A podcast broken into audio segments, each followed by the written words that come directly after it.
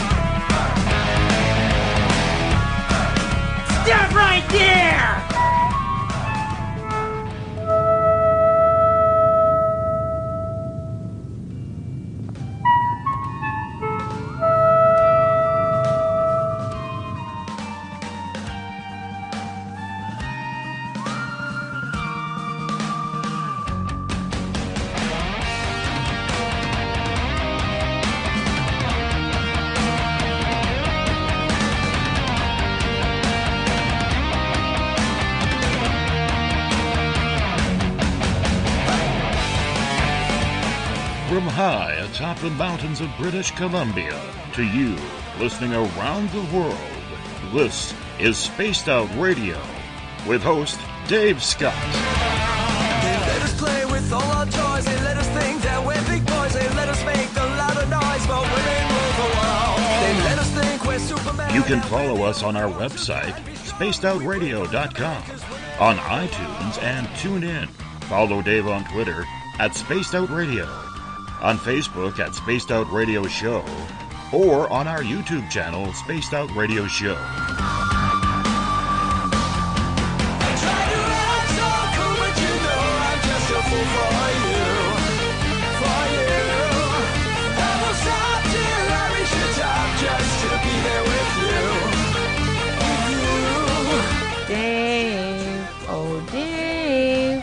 Are you playing with Bigfoot and aliens again? Uh, Dad, you gotta stop haunting the ghost. It's scaring them. All right, seriously, put down the pointy sticks. The deeper I fall. Okay! Game on! Game on!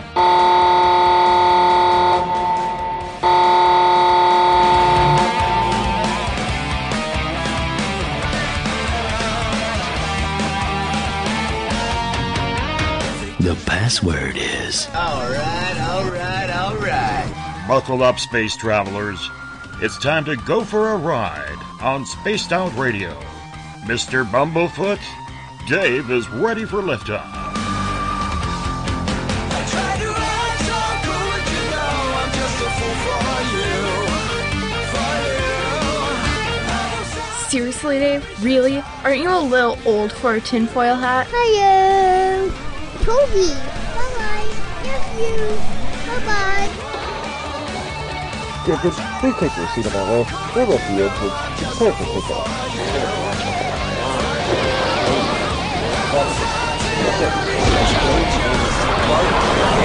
Start. Two, one, boost ignition, and liftoff.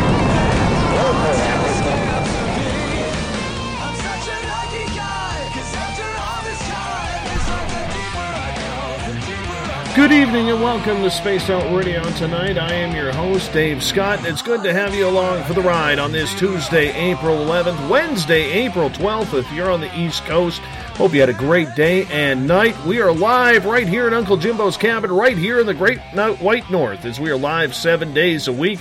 Let's welcome in everyone listening in on our terrestrial stations. WQEE 99 Rock the Key in Newnan, Georgia, home of the Walking Dead. We are live as well on the United Public Radio Network on 107.7 FM in New Orleans and over 160 countries around the world. We are live also on spacedoutradio.com, on Spreaker, on the Renegade Talk Radio, the High Plains Talk Radio Network, and on Revolution Radio. Remember, the Double R Machine is a donation station financed by you, the valued listener. Head on over to freedomslips.com and donate today. Like our music? Then rock with us to Mr. Ron Bumblefoot Thal, formerly of Guns N' Roses, currently of Art of Anarchy. Bumblefoot is the official sound of SOR. Hey, if you're a social media junkie like I am, do me a favor, give us a follow on Twitter at Spaced Out Radio. Give our Facebook page a like, Spaced Out Radio Show. On Instagram, you can follow me at Dave Scott. SOR. Subscribe to our YouTube channel, Spaced Out Radio Show. Tune us in on TuneIn. Download this show and others from iTunes. We're also on RadioGuide.fm, TalkStream Live, and on Stitcher. Of course, our website is SpacedOutRadio.com. And if you go over to Patreon.com for as low as $1 a month, you can become a patron of Spaced Out Radio. If you want to take part in this show, sign into one of our chat rooms on our website by clicking live on Revolution Radio, on Spreaker, on the UPRN chat room, and on Facebook. If you're a valued member of the SOR Space Travelers Club, or if you're on Twitter, just go to hashtag Spaced Out Radio. I will get to your questions and comments in there as well. If you head to our website for just five bucks a month, you can become an SOR space traveler. We also have a brand new news section called The Encounter Online that deals with everything paranormal, courtesy of our editors. Eric Markham and Everett Themer. You can also check out my latest blog there as well. And if you've had an experience you can't explain, fill out an SOR Sightlines report. Our researcher, Mike Schmidt, is ready to find out what's going on. Tonight, we bring back one of our more popular guests as the ET Experience is back with our regular Samantha Mowat. And you know, this couldn't have happened actually at a better time, as this is a big week in Dave history.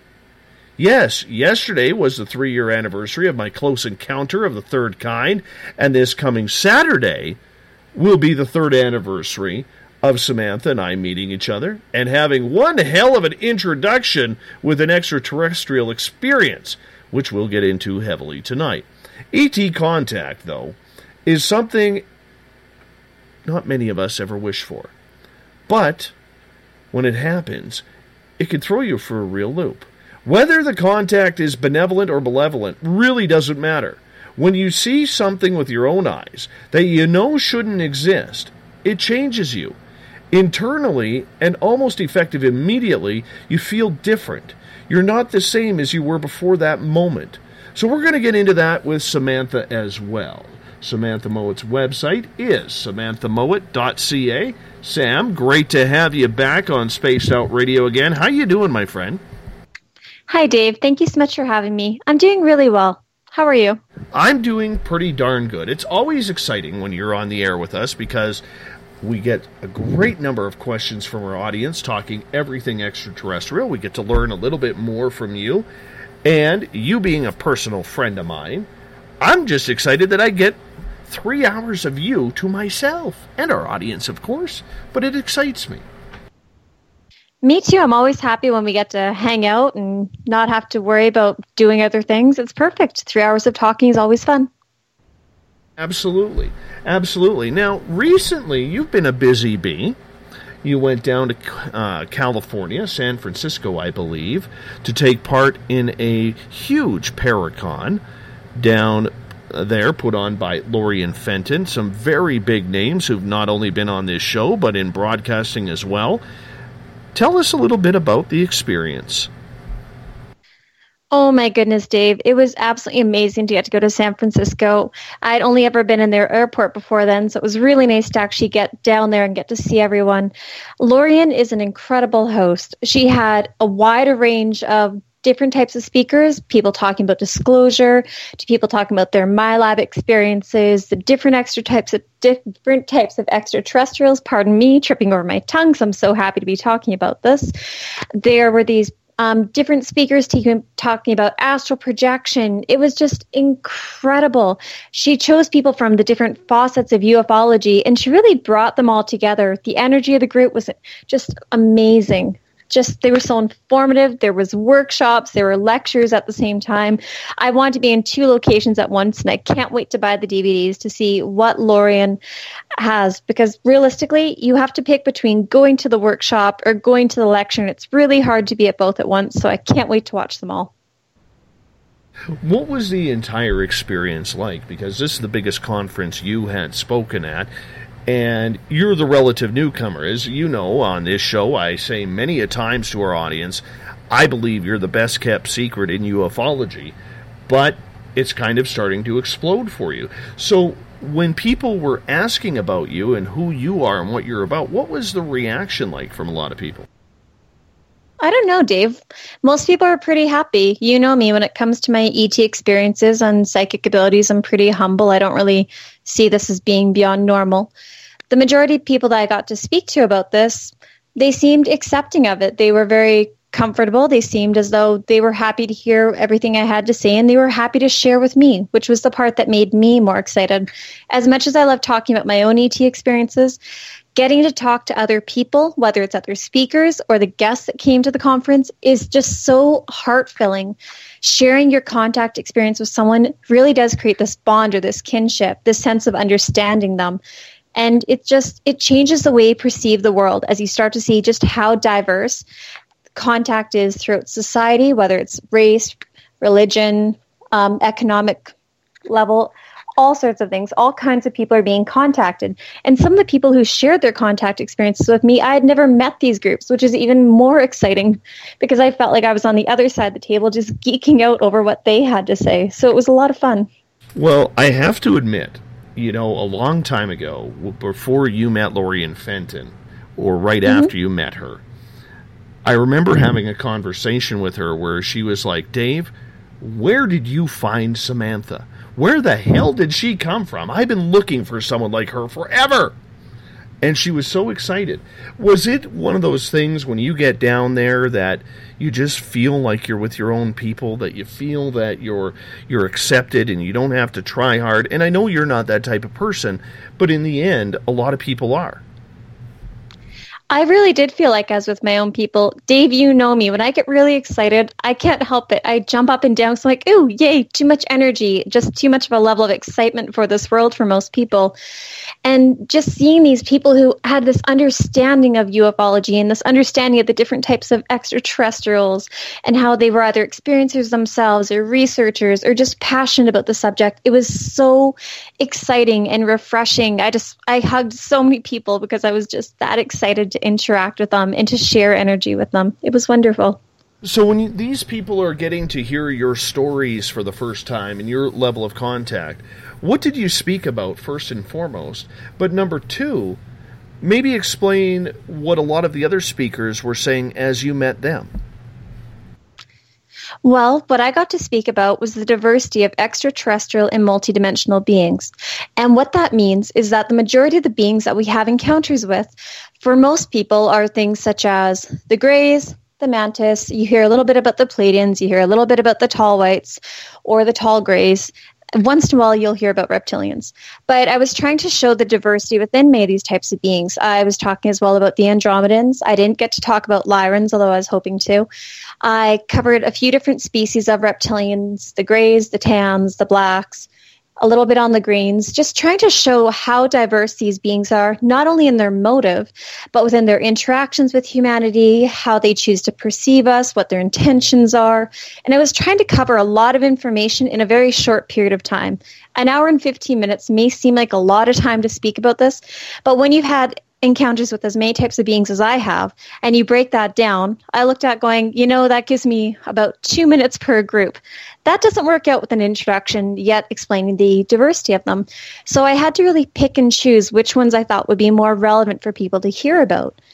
Now, some of the other speakers, oh my goodness, Dave, it was incredible. There were a few different women that were speaking on their MILAB experiences, such as Miesha Johnson and um, this really incredible woman, pardon me for forgetting her last name, Melinda something. I'm so Melinda sorry, Melinda. Leslie. I, yes, thank you. It was on the tip of my mind. I could see an L. Um, another one that was really quite impressive to hear pardon me, choking over my words, um, was Jason Quitt. He was talking about his astral projection encounters and the different beings that he had met while going through this and the sacred knowledge he had brought forward. Oh my goodness, there were just so many good speakers, Dave, and just the workshops were incredible and informative. I felt like I was going back and forth a lot trying to get as much information as I possibly could. I actually enjoy it because when you're listening off those names, I'm like, I've had them on the air, I've had her on the air, I've had him on the air, I've had her, and I'm like, damn it, I haven't met any of them yet, and I want to meet them so bad. But, Oh, but that's you're that's gonna for another love time. them. Oh, I'm so excited for you to meet these people. Me too. And Me too. Dave, the best part was I got to walk home with a whole stack of books. I'm like, oh, I'm so excited. You know me. When there's books to read, I just geek right out. Yes, you you have quite the library, young lady. You really do have quite the library. But you know, the big thing is, I, I guess, from my personal standpoint, is you know we have played at Spaced Out Radio just such a small role, and I'm not trying to take credit here, but a small role in your growth as a very studious expert on ET contact and what happens with it, how it happens, who you've been in contact with.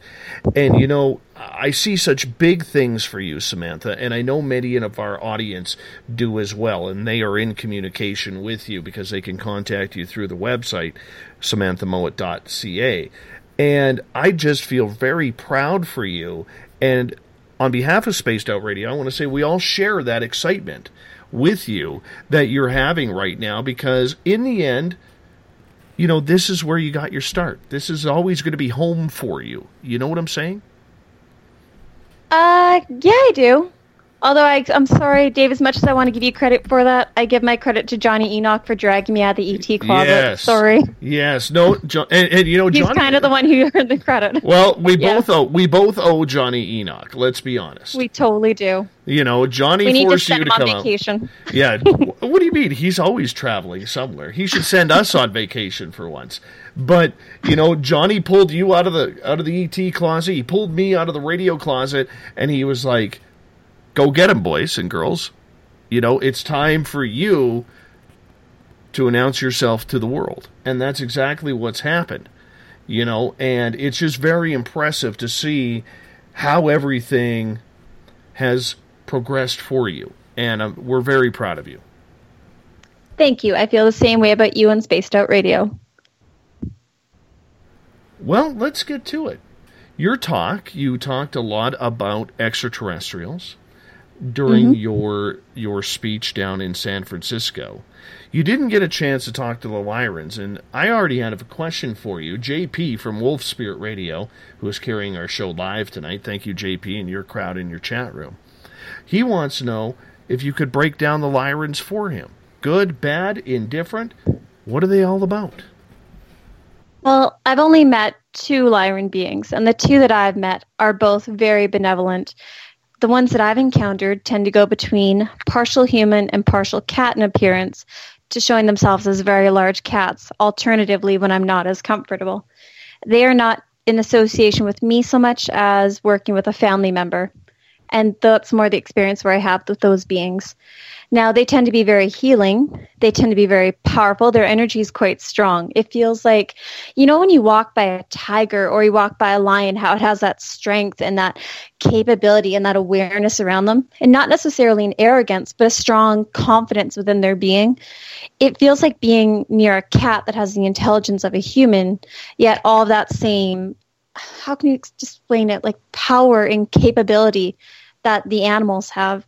Now, the one that I saw, she tends to shapeshift. Well, they're both female, but the one that I see the most, we end up calling her a name that starts with an S.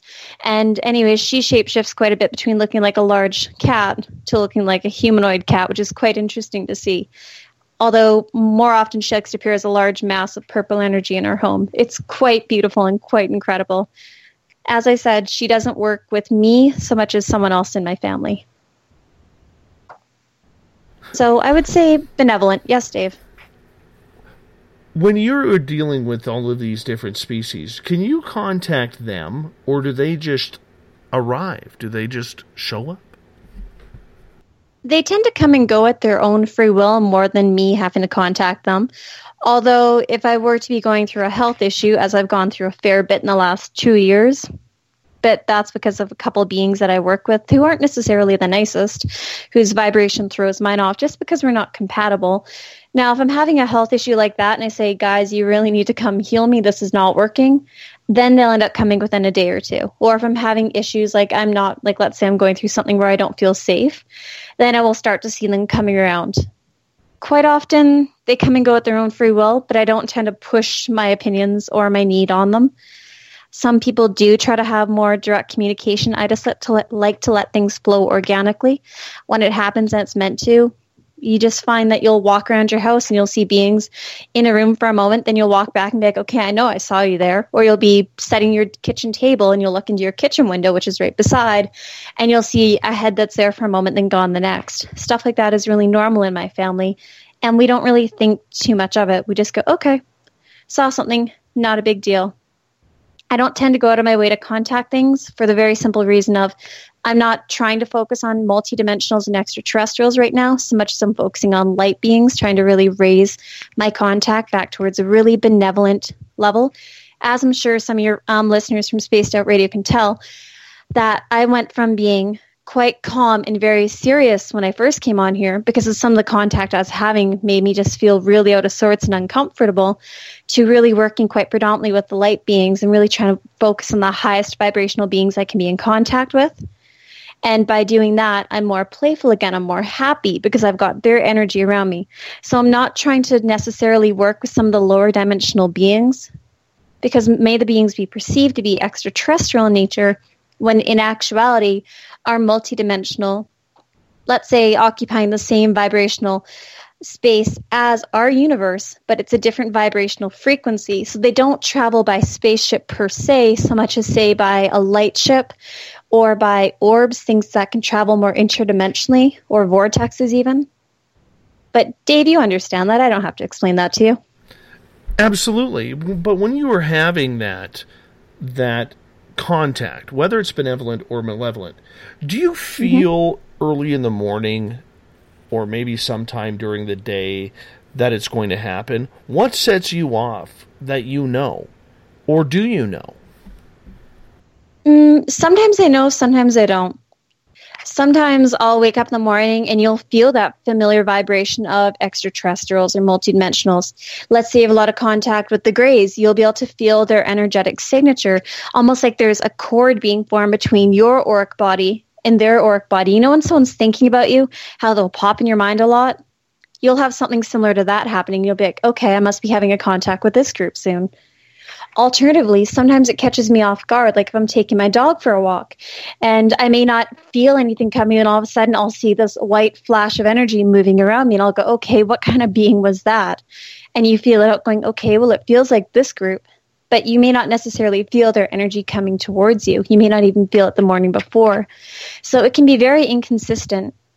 Now, what I've been trying to do, Dave, to get a better awareness as to why it's inconsistent is I've been modifying my diet, trying to see, okay, if I have sugar, do I notice this? Okay, if I have alcohol in my diet, do I notice this? If I have cheese, okay, do I notice them? So I'm trying to really pinpoint it down as to what's going on energetically and dietarily to determine if that's a factor in whether people can perceive and know when these beings are coming or not. So I'm keeping a lot of diaries trying to get an awareness of that and if that's relevant. Sorry to go off on a bit of a tangent, no, but no. I think it's important. You just go, girl. This is your show, not mine. Milo would like to know if you've had any more interaction with that reptilian that works at Walmart, of all places. no, because I've boycotted Walmart completely and I avoid that section of the town I live in. Milo, when you see someone whose energy is that strong and who's trying to intimidate you to that level, it actually can put you in a fear based state, which that's not a good place to be operating from. If you're emitting that kind of vibrational resonance, it's taking away from your auric body and feeding theirs. So, just like when you're in high school, if you know that you fight with someone, you tend to take a different way because you don't want to have confrontation. It's the same thing for me. Luckily, that man does not know where I live, and I've done a lot of energetic protection around my home, my neighborhood, even this part of town, trying to keep him out of it. And I'm so grateful to the universe for keeping him the heck away from me. Yes, I think we've all encountered some high strangeness at Walmart once or twice in our lives, and if you haven't, you better go a little bit more often just to cruise the aisles. It is a little freaky. Let's get to another question. Dawn, who's a brand new listener to this show over the last couple of weeks, thank you, Dawn. She is asking, How many encounters do you think you have had? Or let me rephrase that, pardon me. how, how many species have you encountered now? I would say over 40. Now that I'm starting to actually break them down based upon the differences, not only in their physical appearance, but within the different groupings. You can even break down certain groups like the various kinds of grays, because I, I've met one variety of gray whose head branches off into two sections. And that's mm-hmm. obviously very, very different from the grays that are small, which are very different from the grays who are tall, because you don't necessarily see them all working together. Now you can also start breaking that down to the different kinds of reptilians.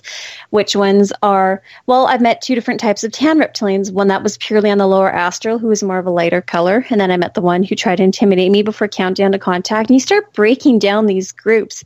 And you, it's like looking at the human race. At first you go, okay, extraterrestrials. And then you start going, okay, and you think, okay, well, these ones are grays. And then you look at, well, no, that one's got white skin. And no, this one has a higher intelligence. And that one's head is different. And these ones were clothes. And these ones are found on those ships. So when I started doing that, I realized it's actually closer to 40 different types of multidimensional beings. And it took me a while going through my diaries, looking at, okay, well, what have I encountered? Okay, who is it I'm encountering? And I'm starting to break that all down, Dawn, because I'm trying to get a better idea myself when you have this many encounters with this many types of beings, it's not by any means a matter of being special to these beings. It's kind of like saying, oh, I'm the most special guinea pig because I get picked by the scientist to go through this thing. No, not like that at all. Rather, they tend to really operate on vibrational frequency. If you have a spike in your vibration, Dawn, like let's say you go get a Reiki attunement done, or you start doing a lot of healing work on your soul, whether it's releasing past traumas, working through hurts, um, really changing your energy, whether it's going vegan, quitting alcohol, things like that, that'll shift the way that your vibration's operating. And when you do that, these different beings are attracted to different vibrations. And because they're attracted to the words, and they're like, hey, look, this Dawn lady, she, her vibration changed. Let's go check her out. Let's see what's going on there. And that's when you start to notice cloaked beings moving around. Now, the cloaked beings are kind of interesting because a lot of beings can cloak their energy. But even though they're able to cloak their energy, you can't necessarily, with every circumstance, know who it is that is cloaking their appearance sometimes we're very fortunate and we can read their energetic signature and recognize that energy from previous encounters. Now, I'm going off on a bit of a tangent again, but it's also interconnected. It gets me really excited showing how it's relatable. But when you have that vibrational shift, it changes who comes to see you and when they have shifts in who's coming to see you depending upon how you react to them it can determine if they're benevolent if they come see you again like let's say Dawn you make that change your energy shifts. A benevolent being sees you and says oh yay Dawn. And you they start to um, walk around you and you feel them. You're like oh okay i'm comfortable with this. Then they'll be more inclined to come work with you and see you on the astral side when you're astral projecting when you go to sleep and start increasing the physical encounters you have with them. But if they sense that you're afraid the benevolent ones will be like oh goodness. Okay sorry sorry too soon. We'll come back another time and they may not come see you again for five years or 10 years, depending upon what goes on with your energy. Now, that said, even though your energy can attract these beings, let's say you were to go the opposite way and you have a huge spike energy, but you attract some not necessarily as kind, but more meddlesome beings. You can attract some of the grays this way, some of the negative reptilians, some of the negative Nordics, things like that. And they may be like, okay, Dawn's had this shift in her energy. Well, we don't like that. So we're going to send in a meddlesome relationship, or we're going to create a lot of stress in her work life, or something to lower that vibration again.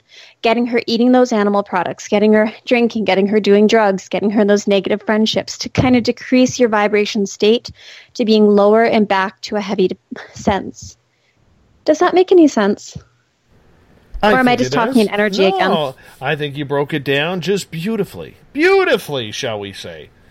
Let's go to Teresa's question. She says, Samantha, when you are speaking to extraterrestrials, is it always telepathically or verbally No. audible as well?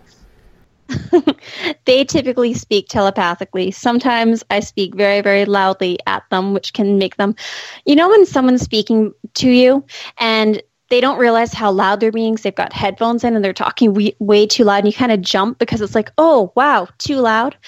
If you're speaking loud verbally to them, they may do the same thing with their energy, from what I've noticed. So I'm trying really hard to lower my voice to being at a quieter level whenever I sense them, unless it is they startle me, in which case, well, that's okay.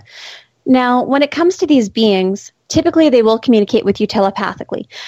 Look at their mouths, Teresa. Look at the way a gray's mouth is formed, or an Andromedan's mouth is formed, or even a reptilian one. Their mouth may not necessarily have the same ability to form words and letters as ours do. They have their own languages. Many of them even have their own verbal languages.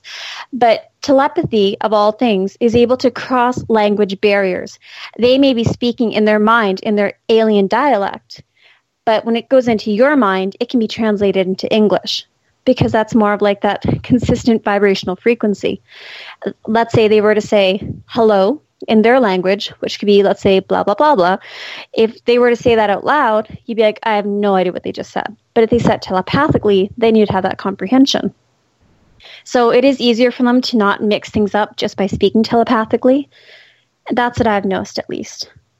All right, let's get to another question. We're going back to Dawn here for a second because she's brand new. She would like to hear about your first encounter that you remember.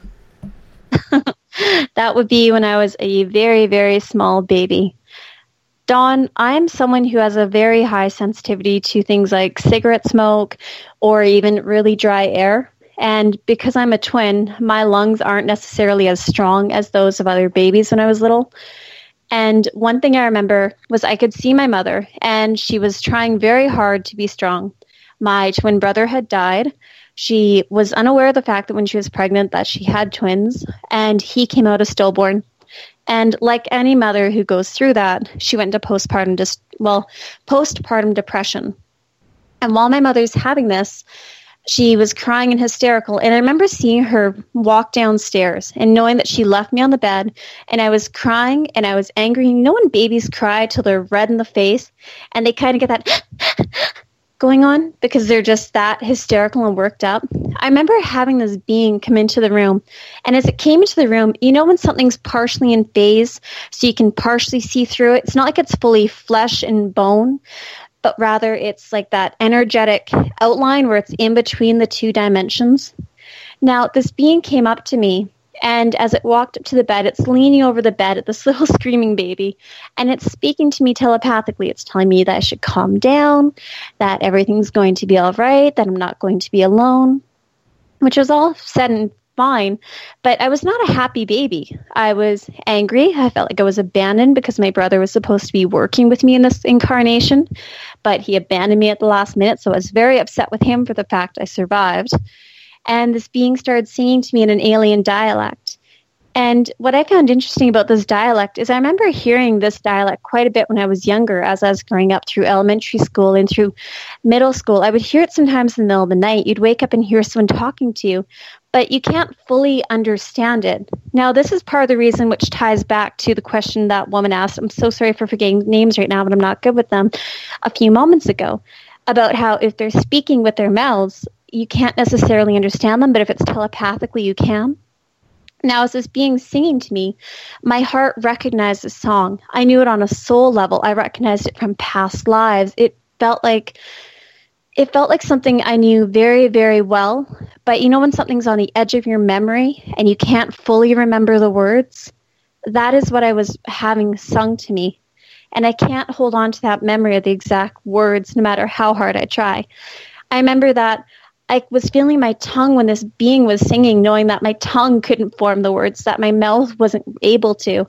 And it was just this beautiful healing experience having this being place a finger upon my chest and to send energy through its body, connecting to source and sending healing energy to alleviate the burning in my lungs, to make it so I could take a deep breath without it feeling like my lungs were on fire, and to heal my heart chakra. Because when children have a traumatic loss like that, especially in the womb, they're more prone to things like SIDS and depression. But this being was trying to heal my heart chakra. That way, I could better access those other worlds. For those who are aware of chakras, um, your heart receives just as much intuitive information as your third eye and crown chakra. And so, to have a well healed heart chakra is just as important as your crown chakra or third eye being open. And that's part of how these beings were able to communicate with me was by ensuring that chakra stayed healthy and open. That is my earliest one. I want to get to a comment here that Dawn put out because I think it's important and it leads to part of our conversation tonight. She says, Comment, I'm not one to get scared of this kind of stuff. Mm-hmm. Now, maybe she is, maybe she isn't. I don't know the lady. You know, but I think it's important because we have, you know, dabbled in this subject before in regards to whether or not people really understand what ET contact is all about. What do you make of a comment like that?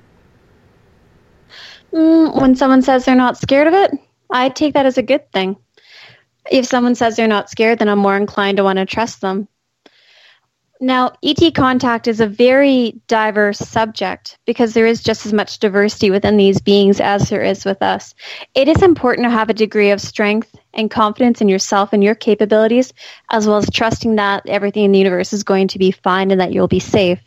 It's not necessarily from a naive perspective so much as being able to see the greater picture. Now, Dawn, you saying that this doesn't scare you, that's wonderful. You're probably pulling through a lot of your other past life information or knowledge that's around you in the cl- collective consciousness, and that could be why you're not necessarily afraid of it, which is great. I'm very excited to hear that. Quite often, people look at ET contact and multidimensional contact and they misinterpret what is going on. Many people have soul agreements with the ETs they're in contact with, or they will be incarnates of those type of extraterrestrial and multidimensional beings. Now, as many of you know, that um, there are star seeds upon this planet, so people who have incarnated from other dimensions, other planets here to assist Earth. And these people are very commonly the contactees of one form or another, whether they're conscious of this or not. And they aren't necessarily scared of their contact, especially not if it's with their soul family although it can be a little intimidating when you meet other star groups who aren't necessarily working with your soul family and they're coming to see you because they're curious about your energy or who's coming to see you. So I'm very grateful to hear you're not afraid. Good job. I think that's great too, and maybe she has had an encounter. Dawn, maybe you can let us know in the chat room. That would be absolutely great. But for a lot of people who are out there, they say, I don't care if it's benevolent, malevolent, I just want some sort of experience to prove to myself that this is real. In your opinion, Samantha, dangerous comment or not? In my opinion, very dangerous comment. That would be like someone saying, I don't care if it's a healthy relationship or a dangerous relationship. I just want a, a relationship. It's it's just a bit too naive for me, and I don't mean any disrespect with that. I really don't. But if you think about how diverse these beings are, yes, the majority of them, in my experience, are good, or at least neutral. But like everything else, we are in a duality universe at this time. So yes, there are some who are able to do incredible good things for you, healing you, educating you, keeping you safe. But there are also those who are able to do tremendous bad. Pardon me, talking too much, so my throat's going funny. So please, if you're going to ask for contact, asking your guides, asking the universe, asking God, whoever, please ask for benevolent contact. Please make it your intention to have positive contact come into your life.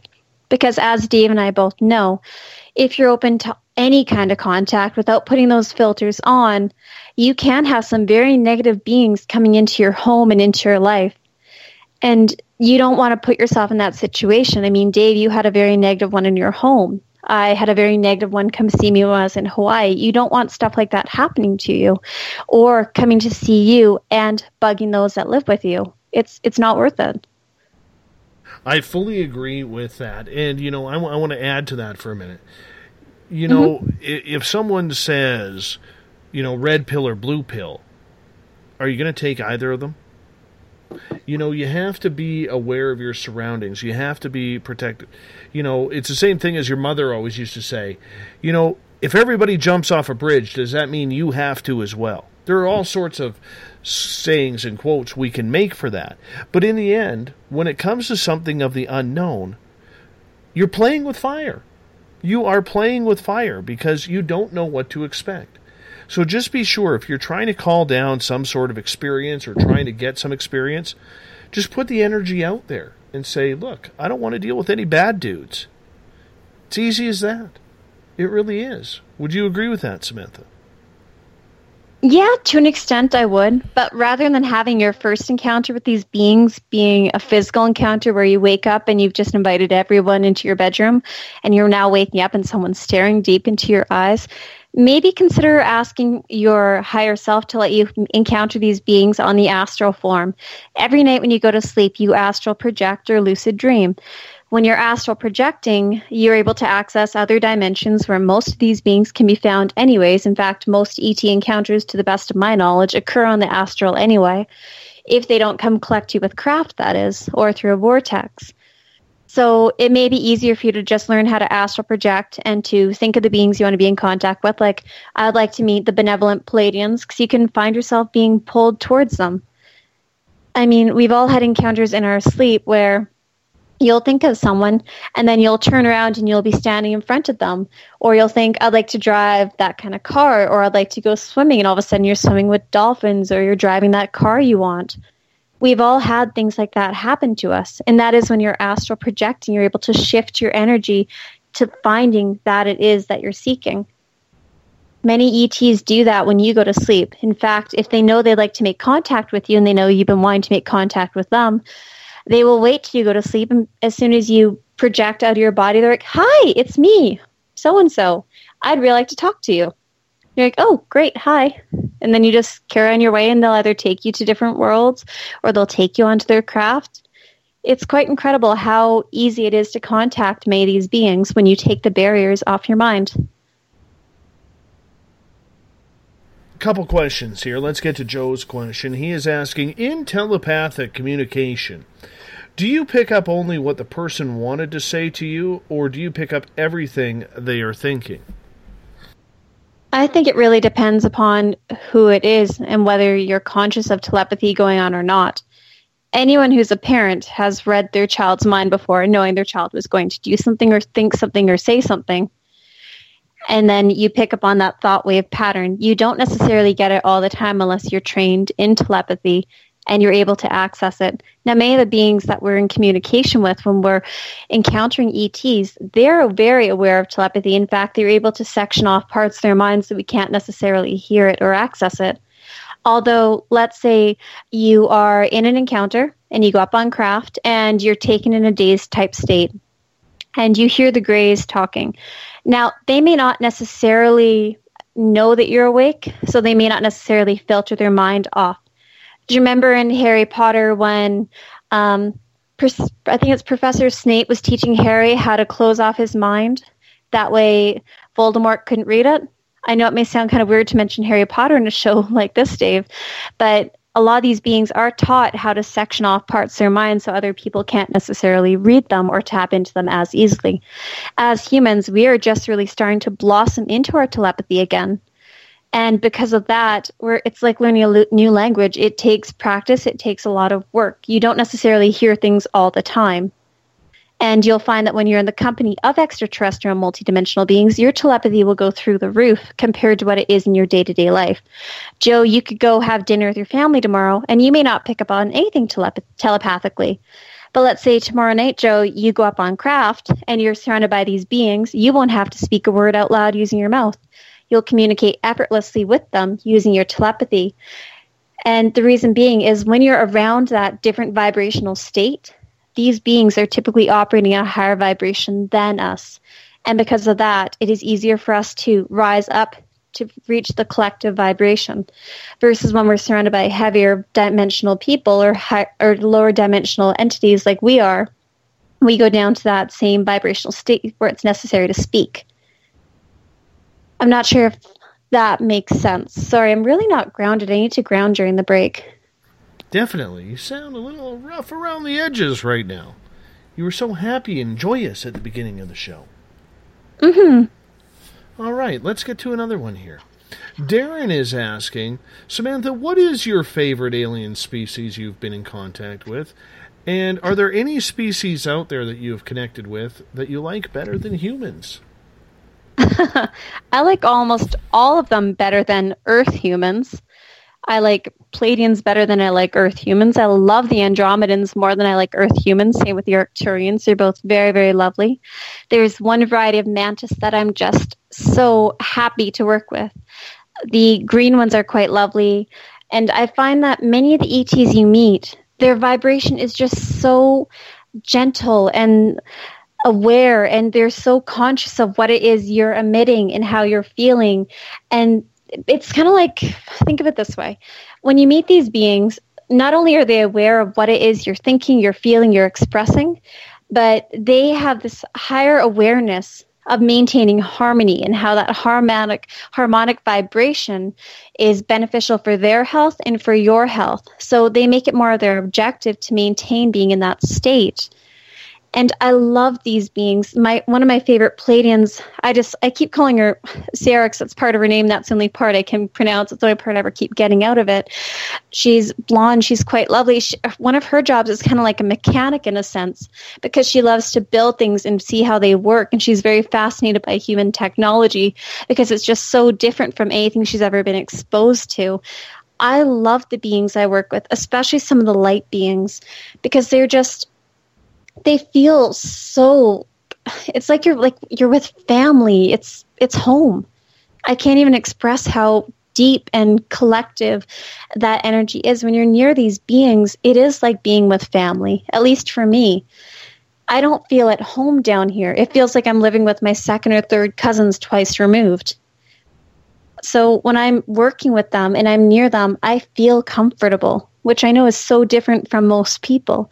But when you meet these beings and you have the same healing procedures done by them, and they joke around, they try to tell you these are really, they're really bad with jokes, by the way.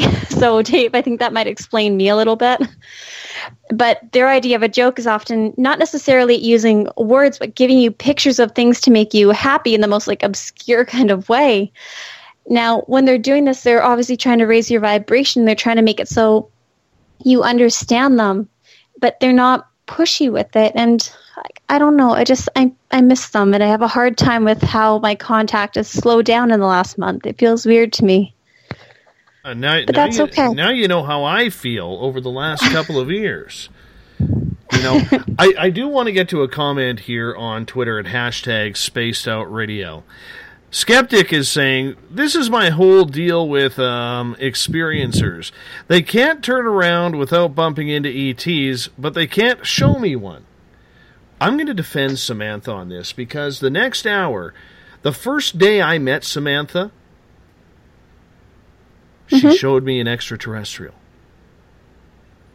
Dave, they kind of showed themselves. I was just there. True enough, but the fact is, you said where they were, and damn it, they were there. So that is. Skeptic. I kind of agree with you about almost everything when it comes to stuff like that. I understand the fact that, okay, experiencers have a lot of contact, but look at your very name. You're saying skeptic as your name to describe yourself. And I understand that's a word that resonates with you, but the word that resonates best with me, and if I were to describe myself as something, it would be halubious, which means controversial. Now, I understand that you're looking at the experiencers and saying, you know, I, I understand that you, you're having these experiences, and I'd really like to have one. But maybe it's the way in which your energy is presenting itself that could be off putting to many of the extraterrestrials, especially the benevolent ones. I don't mean that in a condescending way, but rather I mean it in the like attracts like. So if you're skeptical about extraterrestrials and multidimensionals, then your energy is going to be at a resonance that is not compatible for them. So why would they come see you? Why would they take an interest in you? Even if they are seeing an experiencer five, six, seven times a month, why would they choose to come into that experiencer's presence when you're with them if that is your vibrational resonance? Everything is energy, as said by Nikola Tesla, Albert Einstein. All the greatest minds throughout history have been aware that energy is the foundation of the universe, and that if you wish to attract something, whether it's an extraterrestrial encounter, a million dollars, that dream vacation, or the perfect spouse, you have to make it so your energetic resonance is compatible with achieving such. Otherwise, it is not going to happen. Now, that is why I'm focusing on raising my vibration again in order to have nothing but good contact come back into my life. I asked for my vibration to shift so that I can meet the other beings that other people met. And by doing so, I met many different types of beings, some that were benevolent, a lot that weren't necessarily kind, some that were misunderstood. And I'm very grateful for that. But now I'm changing my energy again. So maybe you should think about changing your skeptic. That way you can draw these beings in. And I do have to say that Skeptic is here every single night on this show. I know he's a fan, and and you know he just wanted to learn. It- you know, and this is a gentleman who has absolutely, and I'm I'm going to defend him here for a second because here's a gentleman who who absolutely is here every single night, listens to a lot of radio, and he's mm-hmm. heard a lot of people come on the show, Samantha. Not that just this show, but other shows as well, who who tend to describe everything that you know that is supposed to be happening the peace love light you know all of this woo woo type stuff if we can use that term. So i don't blame him for being a little sick of it at times. I really i really don't because for some people it's just it's too much because they've heard too many people preach but not enough people prove. And the one thing that i love about you samantha is that you do have the ability to prove. And i think that's just masterful It's entertaining. If nothing else, it's entertaining. But skeptic, I'm serious when I say shift your vibration. That's one thing I noticed with some of my family members, where they'll have contact a lot up until they're in their mid teens or their mid 20s with some of them. And at which point their vibration goes from being higher, as many children have their vibration, to being lower because they want, they become fearful of their encounters or they try to fit in with society and therefore they start drinking, doing drugs, whatever, to numb out. And as soon as their vibration shifts in that manner, their contact either disappears or the benevolent disappears. So it really, it is really all about energy. I'm definitely not trying to be insulting, but I'm obsessed with energy for a good reason. Absolutely. Let's move on here. Let's get to another question. John Teeter is asking Samantha, in your incarnation, what star system have you come from? In this incarnation, Pleiades and Lyra are the two most consistent ones, although I know I've been in the Andromedans before. Or Andromeda, pardon me. Let's Although I sh- I should mention one thing. When it comes to people wanting to learn their star system, if you don't feel it right away in your heart, there are quite a few different ways you can find out which star system you gravitate towards. Like which one do you look at when you look in the night sky? Grab out your star app. Look at which star system you're really drawn to. Whatever one feels the most homey and the one that you have the most connection to is probably where you're from. I looked at the Pleiades for years going, oh wow, that's like there's the Big Dipper, the Little Dipper, then the Teeny Dipper, because that's like the really micro one. It's so cute. And it wasn't until years later later that I found out that was the Pleiades, and I thought, oh, okay, that's cool. I like that name. Why does it feel familiar? And then I started asking some of the beings, okay, well, where are you from? Where are you from? They kept showing me that star system. I'm like, you're from the really small Dipper. And then when I looked up, I'm like, oh, right, the Pleiades. Thank you. So it's quite entertaining. For sure. For sure. We only got a couple of minutes left here before we got to go to break. We got about two and a half minutes, but I want to get to Shara's question. And she is asking Samantha, if you can block your thoughts, how do you do it? I normally focus on one thought and I just keep holding that thought. Shar, when I'm having, let's say, some beings that are being really negative towards me and they're putting me under psychic attack, I will grab a crystal and I'll just stare at the crystal and I'll just keep trying to see that in my third eye more than anything so things can't read into my mind.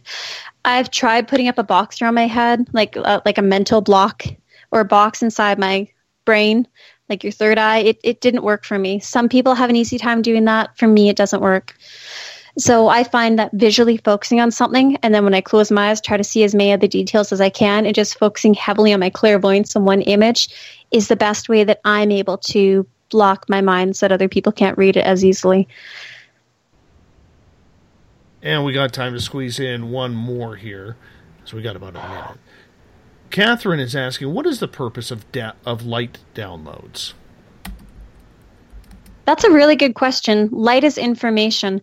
So that would be an information download. Typically, when I receive downloads, they go in blocks into my mind. It feels like I'm having an entire cube of information going in, and it's like a few different areas are being activated at one time. Most of my information comes through claircognizance or clairvoyance. So just a general sense of knowing, not really knowing why I understand the information, but just knowing that it's true, as well as seeing the image in my mind.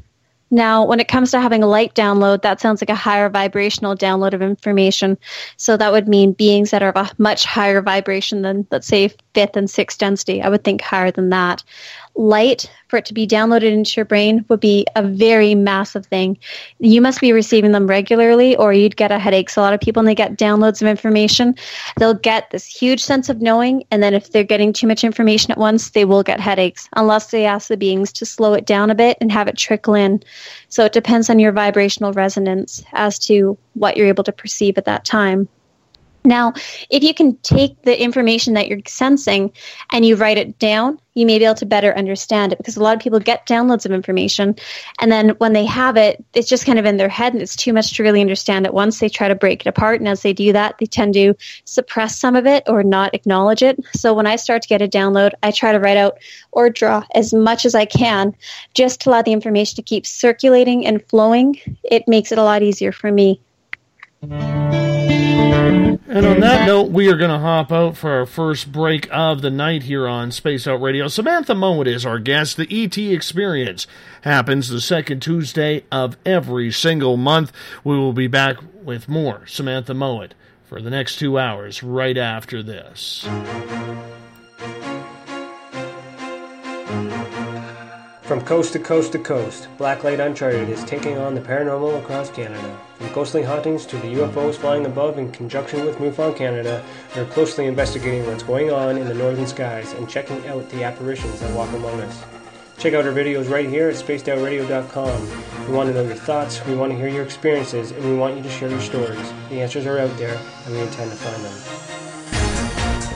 Would you like to become one of our space travelers? All you have to do is click on the Space Travelers icon at spacedoutradio.com. For only $5 a month, you can get access to some great prizes, as well as private monthly shows, newsletters, and a members only section on our website. Become a space traveler today. The third Monday of every month, Spaced Out Radio is going to bring you a different look at everything paranormal. Welcome to The Reporters. Jim Mallard, Vanessa Hogel, Denise Garcia, and Christina George join me, Dave Scott, for a look at the weird and strange from the other side of the microphone. We'll break down ghosts, UFOs, cryptids, and the people investigating them. The paranormal media has never been heard like this. Come listen to The Reporters. It's paranormal news at its finest. Welcome to The Encounter. At spacedoutradio.com, The Encounter online is SOR's trusted news source for everything weird and strange going on around the world. This is news editor Eric Markham. Our team of journalists are scouring the planet for those strange stories that rarely make the mainstream. No fear mongering or fake news here. Head over to spacedoutradio.com and encounter The Encounter.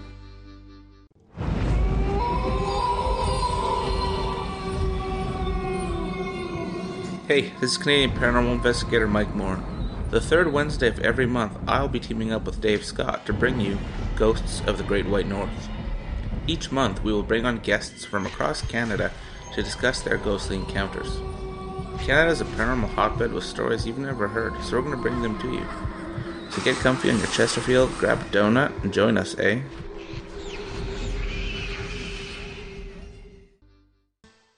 Have you had an experience you can't explain? Had a run in with ghosts, maybe Bigfoot, or seen lights in the sky? Hi, I'm Mike Schmidt from the SOR Sightlines. I'm here to investigate your sighting. Head to spacedoutradio.com and fill out a report on the Sightlines. All your information is 100% confidential, and I will help you figure out what you've been seeing. File your report and let's find out the answers together. Visit purpleplates.com today. For over 40 years, the Purple Energy plates have been delivering amazing results for their many customers. Inspired by the great genius Nikola Tesla, the harmony, healing, and energetic effects of the plates have proven over and over to be beneficial and often miraculous to thousands of customers. With their money back guarantee and the many benefits, how can you afford not to get one? Check their site for daily specials and choose from their many energy products. You won't be sorry. Visit them today at purpleplates.com for mind, body, and spirit, and expect a miracle. Are you interested in advertising on Spaced Out Radio? Head to our website at spacedoutradio.com and click on our advertising tab. There, you will find an assortment of ways you can get your product out there with us, from radio commercials to banners and social media. Have a product you like our hosts to endorse? We can do that too. Visit spacedoutradio.com for more details. Have you got your Cosmic Passport? If you need one, tune in to Cosmic Passport on Spaced Out Weekend. This is Elizabeth Anglin, ET Experiencer, spirit medium, and host of Cosmic Passport. Each weekend, I'll be bringing you interviews and support from other paranormal experiencers and the best in intuitive spiritual guidance from across the globe. It's all happening starting at 9 p.m. Pacific Time, midnight Eastern, on spacedoutradio.com. From British Columbia to Northern California, Pacific North Weird has Cascadia covered. Check out our feature videos at spacedoutradio.com, where I, Vincent Zunza, and my super sleuth partner Alexandra Sullivan track down the weird and strange stories from around the Pacific Northwest, from Bigfoot to Mel's Hole and everything in between. This is what makes life exciting. So why report the normal when we can report the Pacific North Weird right here at spacedoutradio.com. Oh, there's only one way to rock. Loud and proud. In high definition. Radio 702 Rocks. Las Vegas. Every Saturday and Sunday night, as Dave Scott wanders aimlessly in the wilderness, you can come hang out with me, James Tyson, in Spaced Out Weekend. Starting at 9 p.m. Pacific, midnight Eastern, I'll take you along as we talk with some of the best experts in their fields. SpacedOutRadio.com is the place to find us. So sit down, relax, put your feet up, enjoy the topics like the paranormal, supernatural, intuitiveness, and so much more. Hope to see you there.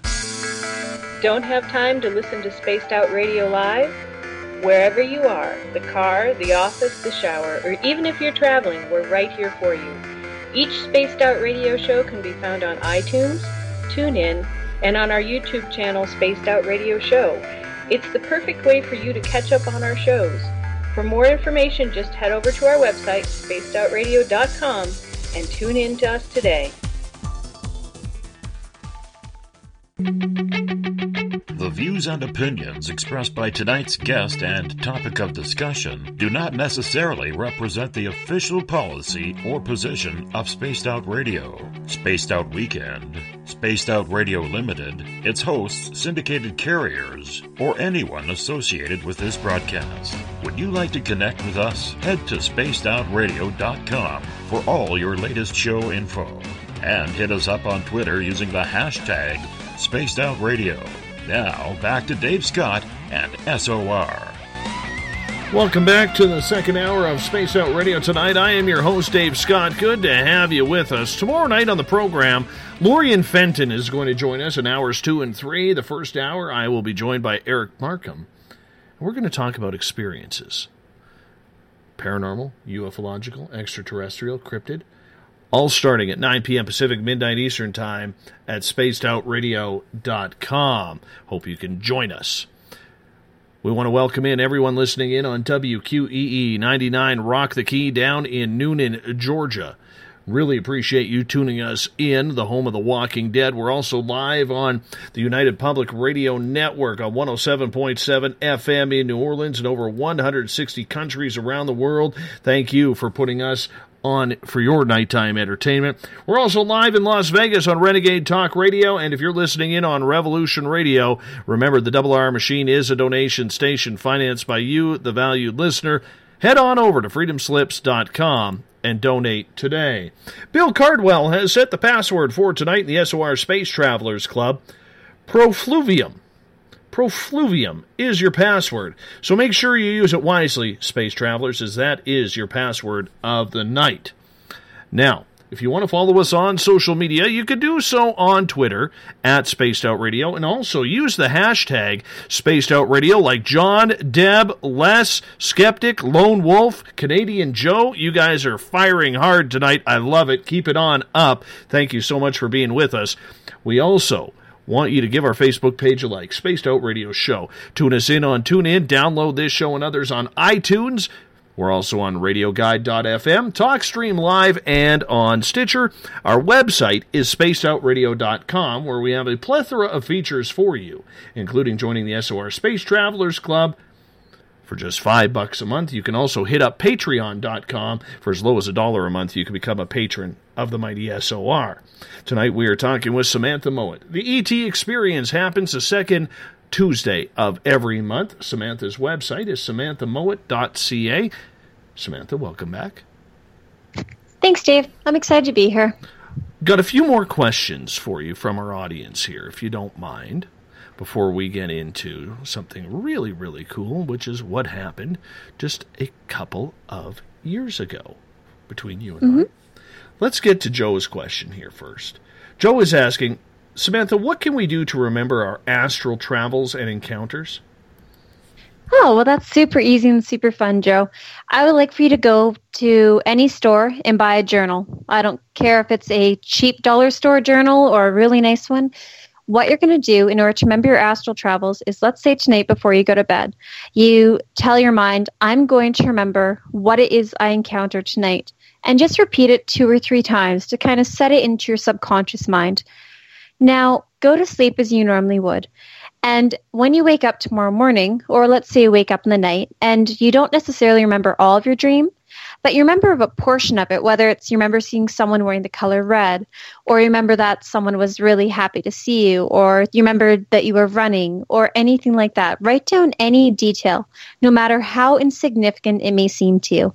Now, the reason behind this is you're actually training your mind to hold on to that energetic vibration of what you encounter when you're astral projecting. Now, as you start to do this, you'll notice that in the first week, you might not remember a lot. You might only remember a little bit. So let's say a couple words. I remember someone in red, or I remember there was a big tree, or I remember it was nighttime. But next week, you'll be able to pull through more details. And as you keep doing this over the course of three or four months, you should be able to go from remembering very small details to remembering most of a dream encounter. Now, I call them dream encounters because that's just an easy way for me to know that it's something that occurs in astral projecting rather than a physical encounter. And as you start to do that, you'll be able to pull not only more energy and more information through, but you'll have more control over your astral projection encounters as well. You'll be able to control where it is you go, what it is you choose to see, and what beings you encounter. Now, that doesn't stop beings from finding your vibration and coming to communicate with you, but by doing this, it'll change the way your energy is operating, and you will become a lot more interesting to more beings, and therefore they'll be more inclined to talk to you. So, write it down, nice and easy. Just make a habit of it, and you'll pull it all through. Mm-hmm. Let's get to another question from Joe here. He says, as a former musician, is he able to find that vibration a lot easier than most? I would say yes, because musicians tend to be aware of how the vibration of each chord feels in their body or each note, depending upon what kind of musician you are. If you want to learn how your energy is resonating, take a moment, get comfortable, and just close your eyes. Start at the top of your head and work your way down to your feet. Where are you holding tension? What feels uncomfortable? What feels like it's just at ease? Does anywhere feel sore or stiff? Move your body. Feel how it feels for a moment as you get yourself comfortable. And then as you do that, you're actually able to start to feel more of the energy around you. Once your body, like you're aware of your body's vibration, start to feel what's around you within a foot or two. Joe, you'd be much better at this because you're able to ground yourself and naturally just be more aware of what the energies are, especially because you'd have that musical ear. You can sense how the vibration of the music is really pulsating and how it changes, which would make you more in tune to what's moving around you. So definitely pay attention to what you encounter in the next month, Joe. You'll feel when things are near you. Mm-hmm. Let's get to Deb at hashtag Spaced Out Radio on Twitter. She is asking Samantha, when you see extraterrestrials, are you seeing them in person or in your mind? Sometimes in my mind, quite a bit in person. My most common thing for noticing extraterrestrials, especially when they're around us, is I'll be doing something and you'll see them out of your corner of your eye for a moment. So let's say Deb, like earlier this week, I was walking by the bathroom, and as I'm walking by the bathroom, I look and I thought I saw someone standing by my shower. And I step back and I start to see this partial energy formation that was standing there, but a moment before I had seen more of a physical form. So I thought, okay, someone was more comfortable, my third eye was more relaxed, and that's why my physical eyes were able to physically see them. It, there's a very strong connection between your third eye and your physical eyes. And when you start to really work on your clairvoyance, you'll start to see auras at first in your mind, and then you start to see them in your eyes. Now, Deb, it's the same thing with seeing these beings. When you first see them, you may just have the impression, like Dave, you can probably get impressions when you can sense that there's a gray nearby outside, or if you start to feel any other type of entity outside, you can kind of get that impression in your mind. But quite often, people start to just have a flash of the image in their head. Now, with me, it's a little bit different because I, I really love energy. I try to be very aware of what's going on within my home. And, and I'm out in the woods a lot. So when I am walking out there, I'm always looking, going, okay, keep my eyes relaxed. What's happening in my peripheral? What's happening in front of me? By having your eyes in that relaxed state rather that, than that direct focused eye state, you're able to perceive more and I know it sounds kind of funny because when you relax your eyes, they go slightly out of focus, but your eyes actually pick up on more intuitively, like more of the multidimensional things when they're out of focus. And that's why many psychics take off their glasses to read auras or to see who's standing behind someone. It's a very common thing to open yourself up more interdimensionally by taking your eyes out of focus. Let's get to Darren's question here. Darren is asking Do you think Jesus could have been an extraterrestrial? Mm, I think it's more likely. He was very ahead of his time when it comes to his energetic vibration, his intentions for the world, him saying we're all of the same family. Why are we hurting each other? Let's all be nice to each other for a change. To me, that seems like a multidimensional being, not at all like humanity in its state of consciousness two or so thousand years ago. So I would say yes, most likely a multidimensional. All right, Shar is asking Is there a way to know if they are reading your mind? Mm, not to the best of my knowledge, unless you have them in person with you. You may have an inkling, Shar, where you feel a certain group occurring in your mind over and over, and that could be an indication that they're trying to communicate with you and maybe reading your mind. Or you may feel their energetic vibration. Like, let's say, Shar, right now you were to feel the energetic vibration of a craft. And then you may start to have the feeling of someone being aware of your thoughts and what it is you're thinking. In which case, yes, you'd be aware of their thoughts. But in your day to day life, if you are oblivious to what's going around you, you may not necessarily notice it. Getting back to Deb at hashtag Spaced Out Radio, she says, Seriously, Sam, why aren't you wearing a camera so everyone could share your experience?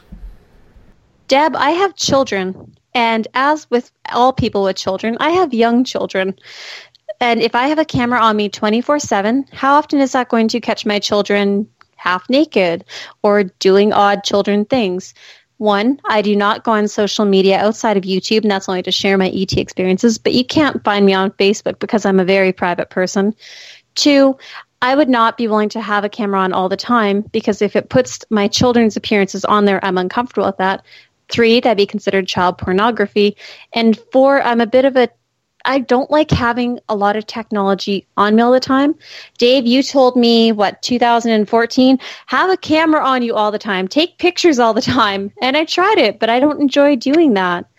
It kind of takes you out of that relaxed state where you see things naturally and have things around you to having yourself in that state of, okay, well, I'm looking through the lens. I'm not really living. I'm living through a lens. I don't enjoy that. I know there are a lot of people like, I think it's um, Stan Romanek, who does that quite a bit by taking pictures. But that's not how I operate. I'm trying to get better at it, and I will certainly try my best to do that for you, but I can't have it on me 24 7. I, this is going to sound weird, but I don't like wearing cameras, and I don't like wearing. I'm not even going to finish that sentence. Sorry. That's all right. I'm pretty sure you can tell where I'm going with that. So, Uh, absolutely. Brian says, Hi, Samantha. What does it mean when you dream in high definition? Well, that's what most of my dreams are like, Brian. It sounds like you're astral projecting. When some, the difference between a dream, like a normal dream, is apparently most people dream in black and white. I've only had two black and white dreams in my life, but according to most people I've, that I've met, they've said their dreams are always in black and white. When you're lucid dreaming, so not in control of your dream necessarily, like let's say you're just staying on this dimension, you'd be lucid dreaming. And that's when you can start flying or you can just play with energy or manifest things rapidly. But when you're astral projecting, it's different again. Astral projection is when you're having that high definition dream. You're seeing multidimensionally, colors are more vibrant, things are more alive, you can sense the energy off them, you can communicate easily, things are done telepathically and in rapid time. It's not like lucid dreaming in the sense that you can't dream you have a castle in front of you and all of a sudden you have one. But when you're astral projecting, you can actually walk around this world and see things in their true energetic form. And when you're having those high depth dreams, you are in that astral projection state. So please don't let people convince you that you're just dreaming if you have that kind of encounter. That's not what it is. They're actually broken into different levels of consciousness. So good job. You're raising your vibration. Yay. And Brian, welcome. Good to see you back in the chat room. Haven't seen you there in a while. Dawn is asking Samantha, do you have Twitter or Facebook? No, Samantha is not Mm-mm. on social media. Just YouTube. Exactly.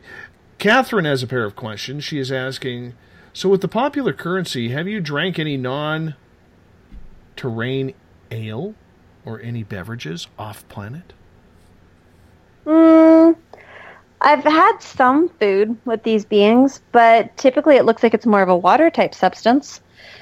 During my MILAB encounters, that's a different matter altogether, but with benevolent beings, no, but you're also not really hungry with them either. They'll when I've had stuff with them, it's it's kind of like more of a drink, but it looks more water based and more light based, like it's heavily infused with energy. The best way I could describe it is kind of like thick water with uh, not necessarily rainbows within it, but you know when you look at a crystal, like a clear crystal quartz, and you see those partial rainbow-esque hues, it's kind of like the water's infused with that, which means it's a higher vibrational water that's very pure. That's the closest thing I've drank from them. But I've never seen them drink alcohol, but that doesn't mean they don't have it, if that's what you're asking. Mm hmm.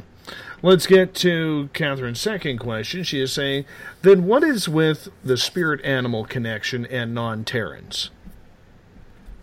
That's interesting because when it comes to spirit animals, I that's one area where I have a bit of an issue because I've tried to meet my totem animal on quite a few occasions, and all I keep having come forward is extraterrestrials and fairies.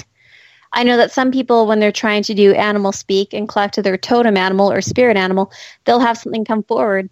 But I haven't had that happen for me. That doesn't mean it doesn't happen. It just means it didn't work for me.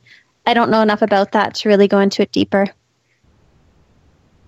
All right. Let's continue on here because this is always a fun show with you. On Saturday, April 15th, it will be exactly three years since you and I met at about 1.30 in the afternoon in Mission, British Columbia. Mm-hmm. And that's where, about 20 minutes after you and I met, I was looking a little rattled because just five days before I had had a close encounter of the third kind on this property. And you and I walked back there. I got to tell you, Samantha, that was probably one of the most important and life changing days of my life. And Well- I, I remember it much like yesterday. And you and I have talked about this quite a bit. I think we beat beat it up left, right, and center. But we do have a lot of people who are just tuning into this show for the first time.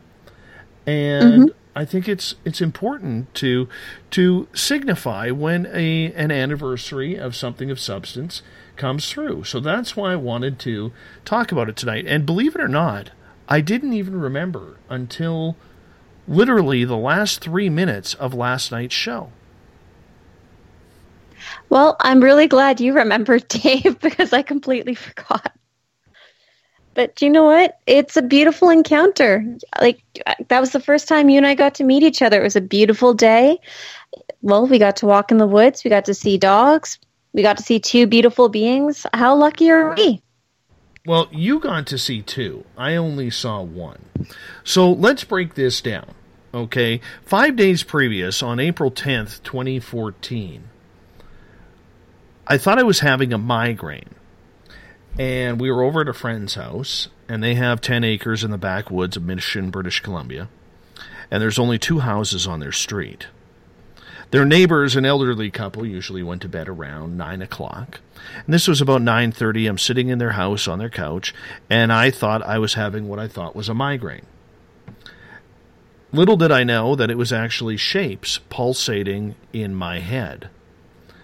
And at the end of it, which took about half an hour, I had an anxiety attack that I needed to go outside. So me and one of the owners of the house, we went outside to their back field where they had an old horse fence. And little did we know that there would be a UFO lighting up its lights about 100 150 yards away from us.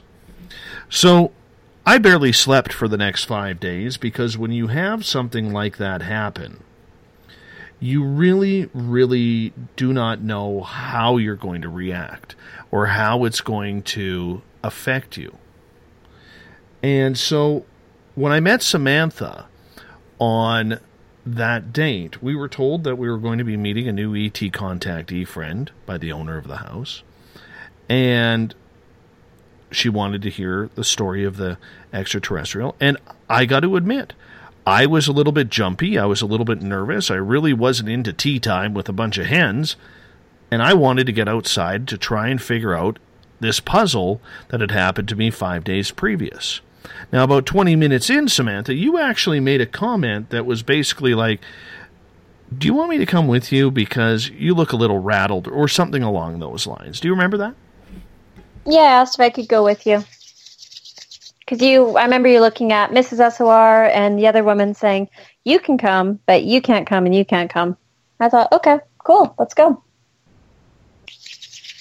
So we walk back into this open field right across from where this UFO had landed five days previous. And we start, you, pardon me, start picking up the energy from this UFO.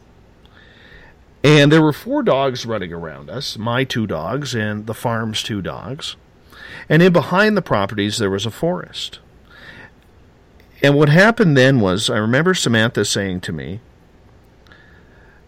you that you were picking up something in behind in the forest and you were asking me whether or not I was ready to see anything else. And I remember taking a deep breath and letting out a big sigh and using a couple of swear words and said, Why not? After what happened just a few days ago, why not? And then you made an interesting comment that you said extraterrestrials don't like dogs, so you're not sure if they were going to approach or we'd be Mhm. able to see them. And I found that odd because I had never heard that. Yeah, but a lot of ETs don't like dogs, Dave. Think of it. Dogs are very protective of their humans. Why would they feel comfortable with something that they may not necessarily be able to control? Mm-hmm. True enough. So we start to walk towards the forest. And the next thing you know, the four dogs run in there before us. And you and I, you're trying to calm me down because I'm sitting here uh, walking a little stiff and rigid. You know, I'm nervous. I'm not going to lie. I know what's in there. And we walk about 40, 50 yards into the forest when we look around and all four dogs are gone. They just disappeared. So then we continue on in the forest, and this is about two o'clock in the afternoon. Not a cloud in the sky, not a kid around because they are all in No school. No breeze. No Mhm. breeze, no nothing. A perfect warm spring day. hmm And we come to this opening under the canopy of the trees. And you stopped me at this opening, and I will never forget you saying this to me. You said, Okay, Dave, I want you to stop right there, and I want you to look that way. And you pointed north. And then you said, And tell me what you see. And, I told you you had to calm down, Dave. Exactly. Don't forget about that part. Exactly. So I remember taking a deep breath and I turned to my left and I looked north. And there, about 200 feet in front of us in the middle of the day, is a 10 to 12 foot extraterrestrial standing there. And I remember saying, Samantha, what the F is that? What the F is that? What the F is that? Internally, I was absolutely blown away. I could not take my eyes off of this being. Mm-hmm. When you see something like that for your first time in the middle of the day, eyes wide open, there's no napping, there's none of this nighttime that crap that could be a dream or could be some sort of mental fallacy. Okay, this is eyes wide open, two o'clock in the afternoon. And here, 200 feet in front of Samantha and I, is this 10 to 12 foot extraterrestrial. What do you remember? And the second one showed up. It was beautiful. I saw the ET as it was. It just looked like a tall Andromedan to me, Dave. Had these big, beautiful black eyes, this muddy brown skin, just staring at us straight ahead. And the second one showed up a couple feet behind it. It looked like it was, I think it was a little bit taller, if I'm not mistaken. I'd have to check my diary because I wrote everything down. But Dave, they were just very gentle. That's why I felt that urge to walk along the ravine. And then I remember you had called me back to come over by you because you wanted to go look back that way. And that's when I stood on the stump. And that's when we saw the ETs. hmm And I remember fully being there, hanging out, looking at this thing. And then the second one, which I did not see because my eyes were so fixated on this on this tall creature, he starts telepathically communicating with you. Yeah, he was pretty nice. He said that he was excited to meet. He was very happy to be there, but you made him a little bit nervous. He was worried about your heart. He was a little bit fearful of you because your energy was all over the place, and understandably so. When humans are encountering something that is taking them out of their degree of comfort or what they're accustomed to, we can be very unpredictable, as can the dogs, mm. which is part of why the beings sent the dogs away. And that's also part of the reason why when I was driving up there, I felt crafts so that I would feel comfortable. I didn't know if I was encountering them that day or that night, but I knew that I'd be seeing them soon. But Dave, that's the difference between our energies is I'm more it's not that I'm more comfortable necessarily, so much as I'm more accustomed to it. Mm-hmm. Whereas with how you were at that time, Dave, you can see why these beings were concerned about you taking a heart attack if they walked right up to us. Oh, absolutely. Absolutely. But the big fear of that moment mm-hmm. wasn't so much seeing them. The big fear in that moment is I'm looking at my life, and you literally go through, or at least I did, went through this entire lifespan of my 40 years, because I'm 40 years old at this time. I was a month away from my 41st birthday, so if you're getting me a present, May 24th is the day. Please send it courtesy of Dave Scott. I'll give you my address later. Anyhow, in my 40 years, everything that I had learned up until that point now seemed irrelevant because 200 feet away from me and you, there is something standing staring at me that is not supposed to exist. And I think almost anybody would look at that and say the exact same thing. And they would probably feel the exact same way. Because when you're staring at something that you've been taught is not supposed to exist, and I realize that is different for you, Mhm. Samantha, because you've had a lifelong of contact. But for me, I was absolutely torn apart inside. I didn't know what to believe. I didn't know whether I should laugh or I should cry. I didn't mm-hmm. know whether I should have been scared and run away or whether I should have went up to them with you and said, "Hi, how you doing? I'm Dave. Can we go for a beer? I think we need to talk." yeah, but Dave, do you remember how I started to walk forward and you put your hand? I think you put your hand on my arm and was like, "No," because I wanted to walk over and see them. I know exactly what you were doing because you were like, "Come on, let's go say hi," and I'm like, "No," and you said, "Well, I'm going to," and I said to you, and I remember saying to you, "Don't, Don't you leave, leave me, me." don't you leave me here because I am not going back to the house without you trying to explain that one." and and literally literally it was a you know for all intents and purposes we laugh about it now. We can look back on it now but it was a traumatic experience Yeah, but Dave, they would have just hugged me. It wouldn't have been a big deal. I'm sorry, you, but you when it- yes but but put yourself in my shoes my dear put yourself in my shoes where that was my first time Yeah, but you needed that kind of experience, as do most people, to take them out of their current comfort zone in reality with their perceptions of where they think things are when it comes to sciences, the religion, the whole, let's say, perception of how the world works and how things are run. And they need an experience like that to shake them to their core to make them see that the world is not only completely different than they thought they knew, but more incredible and more evolving than they ever thought possible. The depth that is going on on our planet is just oh, I'm at a complete loss of words right now. It is incredibly, incredibly complicated. Look at your nature reality, Dave. You've had these contact experiences. If you didn't have that one with me on April 16th, 15th, somewhere in there, 15th yes then thank you. Well, if you didn't have that contact experience, would you not have been able to, given time, rationalize the experience you had with that other woman and said, no, it, maybe it couldn't have been that. Maybe we were wrong. Maybe I misinterpreted it. Do you not think you could have, with time, dismissed that encounter if you didn't have one as intense as that following within the same week? You know what? I, I really don't know. I mean, to go from having a craft land and light up five days previous to seeing this encounter with you,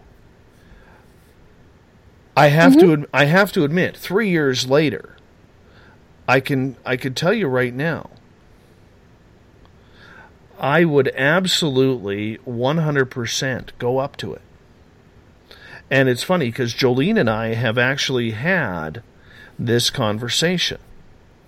And believe it or not, as stupid as this sounds, listeners, when you have an encounter like I have had or something like Samantha has had, I actually had that conversation with my wife.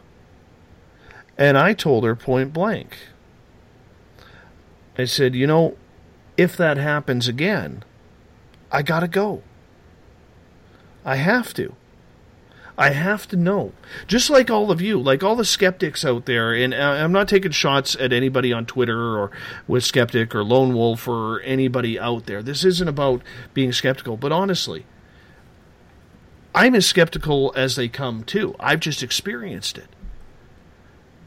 And I now need to know, Samantha. I need and I yearn for that type of encounter to happen again. I don't know if it ever will again, but it changed my life. And at times, I wonder if it changed my life for good or for bad, because I really don't know anymore. But I could tell you this in my backyard in the green belt, and you've been to my house, Mm-hmm. if a ship landed there right now at this moment, or if I look out my window and there's another extraterrestrial standing there, and I get the feeling, because you could tell whether they're benevolent or malevolent, and I Mhm. get, and I get the it. feeling that it is something that is benevolent. I gotta go. I have to. I don't care if it's if it's right during this show. I'll get out of my chair and leave. Right? Try to say goodnight first, Dave, if that's the case. Well, you know, I mean, would you have time? But on the flip side, you don't, you know, you don't know. Are they bringing you back? Are they not? Will they? Will it be benevolent? Will it not? I really don't know. But I do know this human curiosity tells me I have to go. Well, that's where it's really important to trust that inner knowing within yourself. If like if your gut feels as though it's heavy or as though something about this isn't quite resonating or doesn't quite make sense, then if you have that pullback feeling on you, trust that something in it isn't right. But if it feels light and it feels like it's calm and like it feels safe, then it's all right to proceed. Always trust the energy that you get because energy doesn't lie. Your ability to perceive something is greater than you'll ever know. And the most important thing you can do, especially when you're having contact, Dave, is to trust the energy you get because you'll be able to read the intentions and the motivations of the beings who are coming into contact with you. So please trust your energy. Absolutely. And, and this gets to Lulu's question here. She goes, Dave, how could you leave your real family? Hashtag Richard Dreyfuss, which is obviously from Close Encounters of the Third Kind. Hashtag Spaced Out Radio. Lulu, it's because my wife's an experiencer as well. She's been taken. My little guy has been taken. Thankfully, our daughters have not. And it's one of those things where, you know, my wife is so cool, she would understand. Add to the fact that in a few months she could probably cash in on some really good life insurance because I don't think mine actually has a policy or a term for extraterrestrial abduction. So she becomes very rich. But on the flip side, you know, you hope, and I think I'm a pretty good judge of character on this, but I think they would bring me back. I don't think they would put And- themselves out in the in the public, so to speak, like that, if they weren't going to return me. Not unless they had a very good reason. And realistically, if they're collecting you, they'd probably just collect the whole family anyways. Contact's a family affair. Mm-hmm. Absolutely, absolutely, indeed. Do you believe then, S- Samantha, that that moment was already preordained? That it was supposed to happen? I think so when it comes to waking you up to the multidimensional nature of reality and showing you just how deep and how deeply different things are than what you had originally perceived. Yeah, I think it was to an extent fate. Dave, think of it this way your entire perceptions of what is capable in this universe changed that day. Beyond more than just seeing a ship, when you see beings, it completely changes everything, especially when they're bipedal, especially when you can see them looking at you and you can look into their eyes. Because when you look into the eyes of anything, whether it's a human, a cat, a dog, a cow, you can see the soul of the being residing within that body. You can sense the energy and the life within them. And it changes everything when you look into the eyes of something. So, Dave, I do think it was preordained for you to go through that. And I'm very grateful. Well, I'm glad I had you holding my hand through the whole thing because I really don't know what I would have done if I was alone that day. I really don't know what I would have done if I didn't have someone with your experience there with me. You know what I'm saying? Because in the end, who knows? I may have lost it a little bit more than what I did. Not that I was jumping around. I was frozen. You know in the Yeah, mo- you were. in the Holly you know in the Hollywood movies where you know you see that person you're like get out of the way they're running right at you with an axe or a spear or you know a steamroller in Austin Powers and you Mhm. can't move that's what it was like I'd never experienced that before it was almost like a paralysis It was, but they didn't intend you any fear or harm, though. Those beings were quite benevolent. In fact, they kept their distance out of consideration for you. Although they were quite clear to me that I was welcome to come see them, but they were very, your energy did make them nervous. They were a little bit afraid of you and a little bit afraid for you. So they were showing a tremendous amount of consideration with how they chose to act in that situation. Dave, I don't know how you would have handled it if they had walked those 200 feet closer to us, especially if they were 12 feet from that distance, I couldn't gauge their height very well. And realistically, if they were 12 feet tall, twice your height, two and a bit times mine, I'd be like, oh, hello, I'm at your knees, waist, somewhere in here. it was definitely an experience that I do wish to happen again, Samantha. And I told you we'll all go camping this summer. It'll be fun. Well, absolutely. And I look forward to that. You know, we just may, may need to bring, you know, a dog whistle or something. Maybe they're maybe they're against those. Oh, I- my dog doesn't leave. She good. always stays really, really close. Although, one thing I should clarify I was talking to my mom about a couple weeks ago, and we were talking about contact, and she said, Don't you remember how farm animals acted different than the pets? I'm like, What do you mean? She's like, Well, the horses always acted different whenever um, ETs are coming around, and the cows acted different. They seemed a bit more active, and then they went really, really quiet right before any craft or any contact and stuff like that. And I hadn't remembered about stuff like that. She did Mm-hmm. she remembered how the animals acted different, but I guess just being so young, I was kind of oblivious to it, and I thought, oh, they must all be asleep. So I was quite grateful for the fact she had explained that to me because I hadn't paid attention. Mm-hmm. Do you think, and th- this is obviously reaching for a question, but do you think that'll mm-hmm. ever happen again for me? You having contact? I would say so. But that type of contact, I I want that exact same situation. Now that might be too much to ask for. Okay, but I want that exact same situation again. Because But- n- next time I'm going with you. Okay. But Dave, think of it this way. One of the Pleiadians that I work with told me that I need to go camping again a lot this summer and next summer to get to meet more of my hybrids, some of the children that, well, I agreed to have part of my DNA used for them, which is okay. This isn't a Pleiadian thing to harvest human DNA and to mix it with other extraterrestrials. Rather, she was informing me of other beings who were doing it and of some of the children I'd be meeting. And she showed me camping. And when she showed me all of these camping scenarios, I realized that, okay, this summer I'm going to be doing a lot of camping, and next summer I'll do a lot of camping. That way I get the chance to meet these little ones. So that's part of the reason why I'm saying to you guys, come camping with us. We're obviously going to have contact. Well, we're definitely going to do that, and we're definitely going to see where this goes because I need to know. I honestly mm-hmm. need to know. You know, it's one of those things where, you know, I, I'm sure the audience can hear the emotion in my voice when I talk to them. That changed my life that day. That changed my life. That And- and, it was so quiet when we had this happen. You could have heard if it was people walking through the woods or if they were hunters or hikers or something. We heard nothing. It was amazing. Like I didn't hear anything to the best of my recollection. Yes, Dave. There was no birds chirping, there was no wind rustling feathers or anything along those lines. Not even a plane in the sky. And you Mm-mm. have to realize that's right along a flight line of aircraft flying in and out of a couple very busy airports in the lower mainland of British Columbia. Oh, I agree completely. And afterwards, after we decided, okay, well, we're not going to see them. They're not coming to see us. When you and I turned our backs to walk away, do you remember feeling as they were just watching us while we were leaving?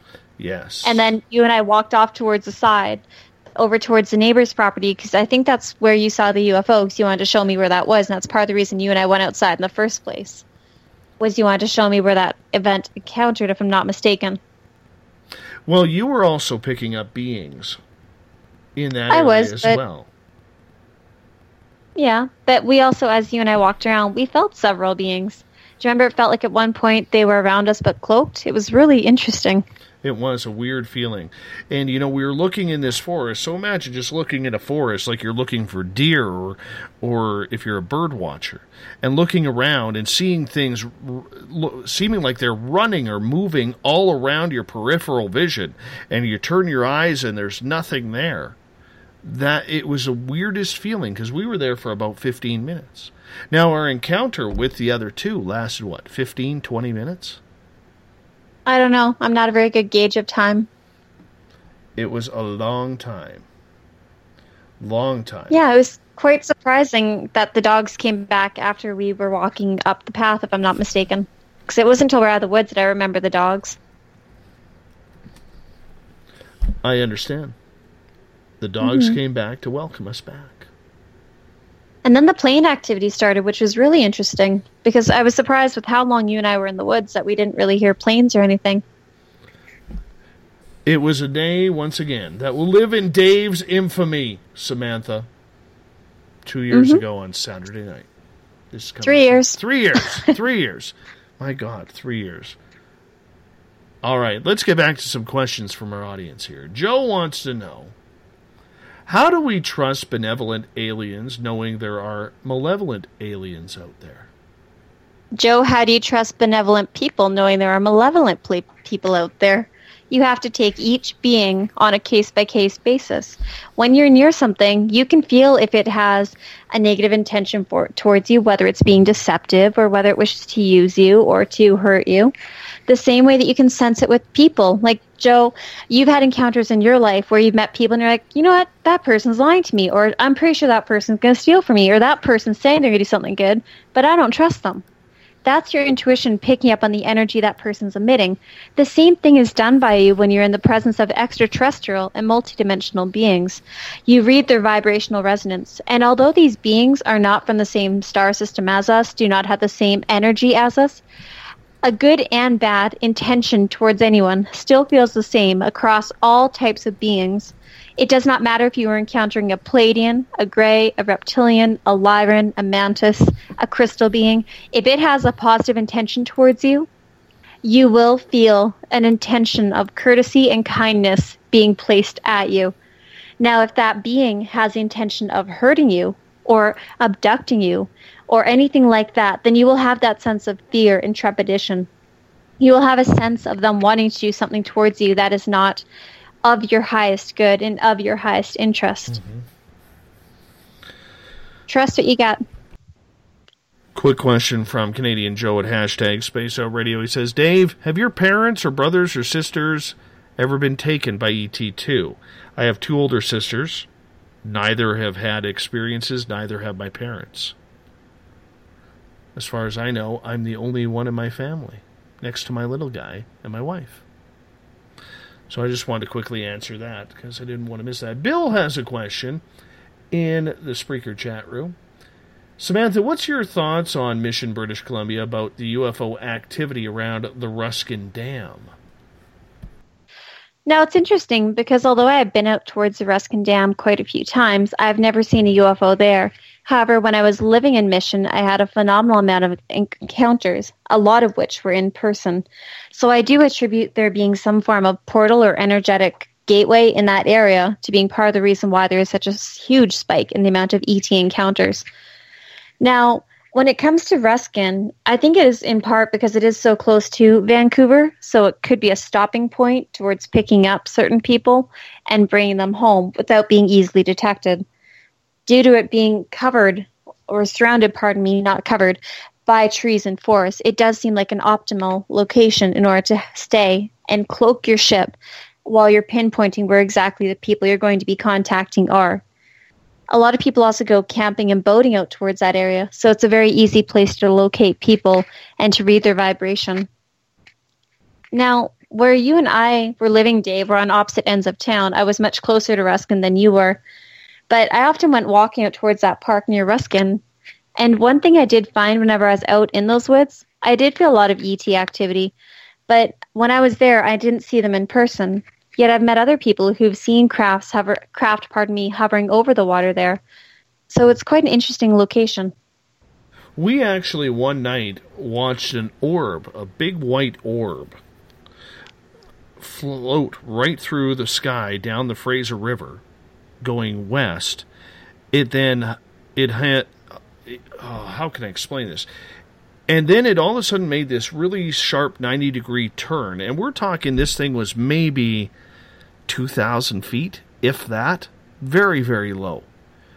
It was almost parallel with where our hill. If, if you know Mission British Columbia, or most of you don't, but it's all on a mm-hmm. it's all on a mountain. So everything is mountainside.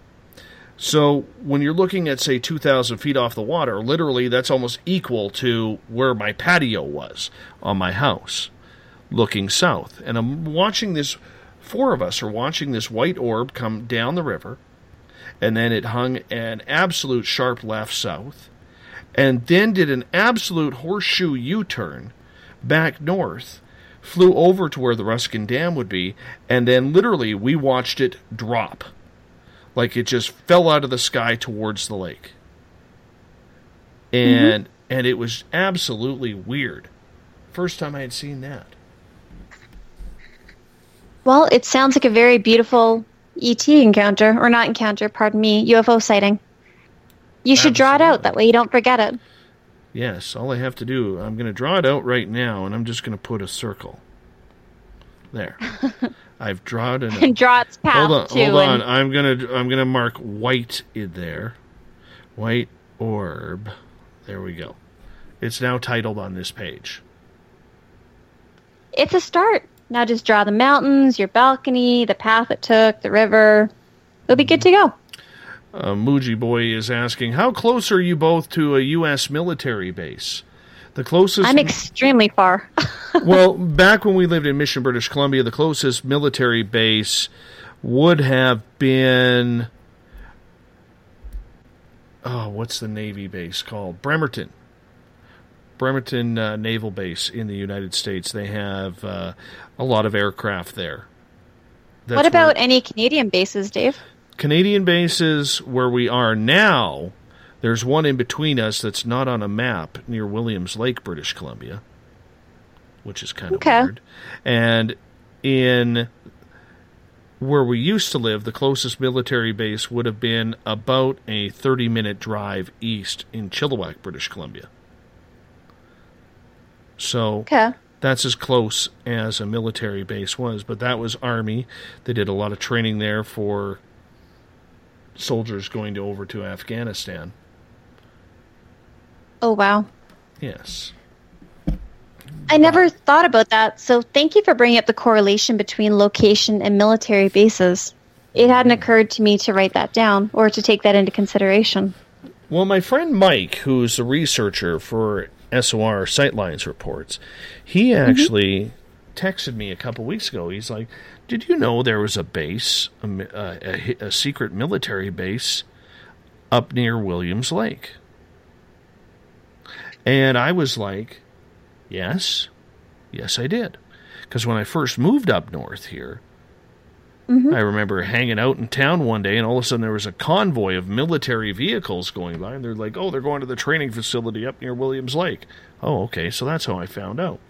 But apparently, it has the same type of orders, no fencing, no fencing at all, like other bases have here in Canada, but Mhm. it has the same type of orders that you can be shot on site,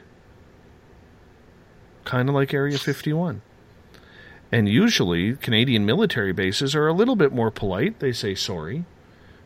They say, please don't. They'll escort here." you off. Exactly. Not at this one, though. Not at this one. And where it correlates, where if you draw a line north from Mission, where we used to live, a good friend of mine, Krista, very intuitive, she used to believe that there was a secret military base, and she had told me this about five years previous, four years previous, that she felt there was a secret military base somewhere up north from where we are, down in the lower mainland, that was hidden for ET contact or ET landings or something along those lines. And Williams Lake and that hidden base would not be far off that trajectory. I find that very intriguing. That is interesting. Although that just seems like all the more reason not to move to Williams Lake. Exactly. Sorry. Exactly. So, That just screams MILAB encounters and easy MILAB encounters. I'm I'm good. Doesn't no, it? thank you. doesn't it? Totally. Totally. Let's get to another question here. Brian is asking Samantha, could someone tell if they're from another system from markings on their body, such as a triangle, equilateral moles? Possibly. I've met a lot of other star seeds who have certain freckle formations and certain mole for- formations on their body that match that of other star seeds that they have a natural soul family affinity with, and who tend to have that feeling of I'm from the whatever system. In this particular case, two people I know who are from the Orion system. So I do see there being a strong correlation between certain physical features, whether it is moles, freckles, certain eye shapes, certain whatever things along those lines that are connectors for star seeds to be able to recognize each other who are from similar systems. One thing you may notice about a lot of Pleiadians is they tend to look very, very similar. Same with people who are gray incarnates or reptilian incarnates. A lot of reptilian incarnates tend to have that ridge of, above their brows. They tend to have the very piercing eyes that are slightly hooded. A lot of Pleiadian ones, how can I explain it? Their hair is different. They tend to have longer hair. They tend to have it quite thick. It tends to be very, very healthy. They tend to have very distinct almond eyes. It it really depends on what star system they're from as to what physical characteristics also incarnate with them. One thing that I've noticed with a lot of the star seeds, not necessarily the ones who have a lot of hybrid DNA per se, but have more of the activated DNA, is they tend to have a lot of skin issues for some reason, as whether it's eczema, acne, things like that, because their skin is more sensitive to what's going on in this environment. And one thing that I've found is my sister's from a totally different star system from me, but the people that she tends to really have as part of her soul family, they all tend to have skin issues, not able to wear cheap jewelry, they're not able to handle certain foods without breaking out, things like that. And I do believe that's part of the markers so they can identify one another because of similar abilities to digest certain properties. We only got less than a minute left with Samantha Mowat here before we go into our break and enter the final hour of the ET experience. Samantha comes on this show the second Tuesday of every month. The next time she will be on, tentatively, will be May 9th. It's just a month away and it'll be a lot of fun as well as Samantha continues to take your question. Hey, during the break, check out our website, spacedoutradio.com, where we have a plethora of features for you, including joining the SOR Space Travelers Club for five bucks a month. You can check out our music section from Bumblefoot, Mr. Ron Thal, formerly of Guns N' Roses, currently of Art of Anarchy, as he rocks us in and out of every show. And if you haven't checked it out yet, head on over and check out the encounter online. We are building a team of journalists right now, providing quality writing and quality stories from themselves, original stories, as well as what's happening around the world. We are tagging it all in there. We're trying to get the news out to you on a daily basis. So make sure you check that out as well. Some good reading in there for some very talented writers. You're listening to Spaced Out Radio. I am your host, Dave Scott. We will be back right around the other side. The SOR Sightlines is a place for you to find answers to your strange experiences. Hi there, this is Mike Schmidt. If you have had an encounter with ghosts, UFOs, Bigfoot, ETs, or anything else that doesn't make sense, head to spacedoutradio.com and file a Sightlines report. All information you give is 100% confidential, and I will personally help you find the answers you need. SOR Sightlines, your answers are a click away.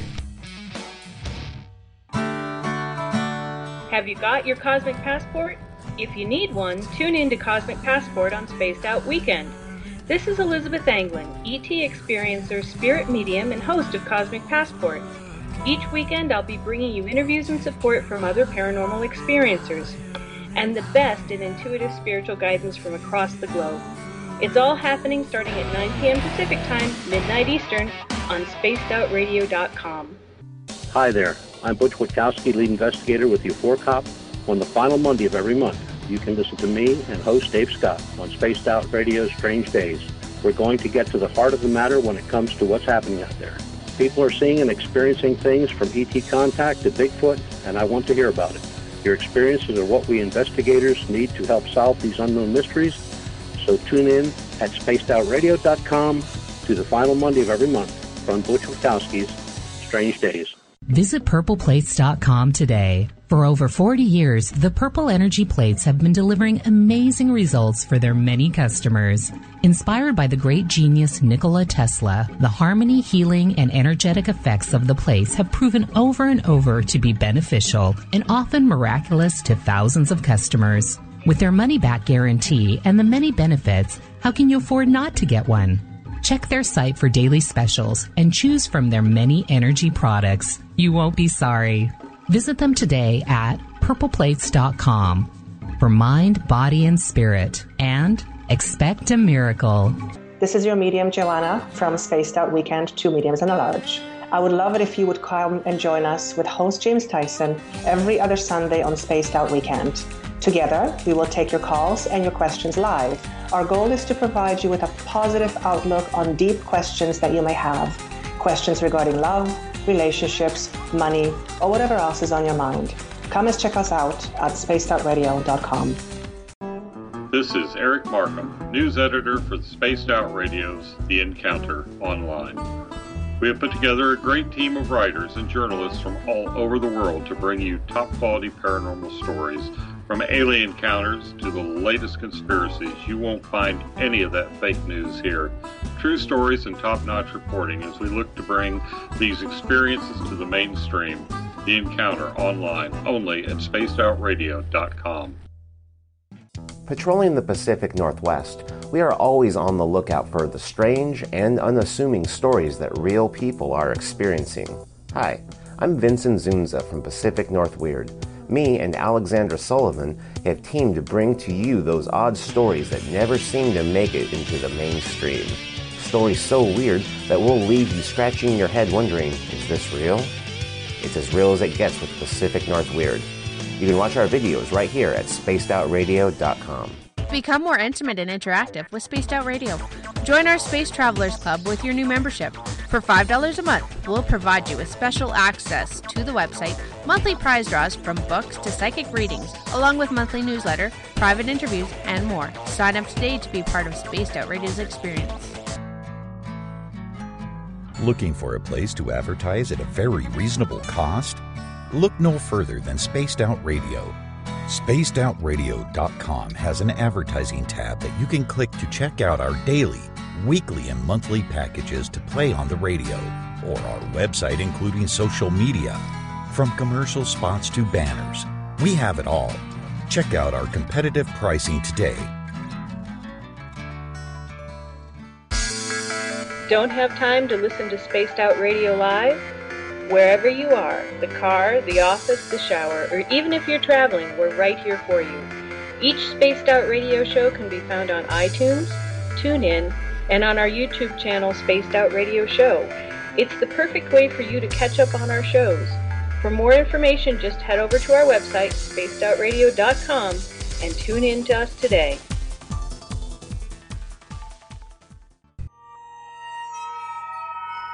You hear footsteps in the empty room above you.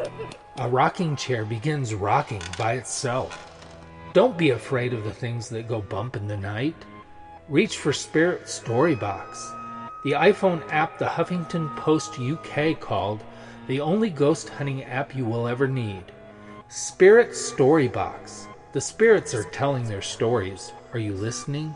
Strange creatures lurking in the night, the sounds of wood knocking in the forest, odd happenings right out of a fictional world. These are the reports I love.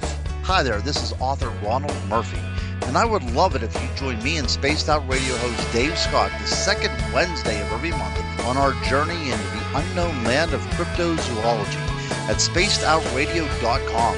From Mothman to Frogman and everything in between. Hey, they don't call me the crypto guru for nothing. Did you know that Spaced Out Radio runs seven days a week? Hi, it's James Tyson from Spaced Out Weekend.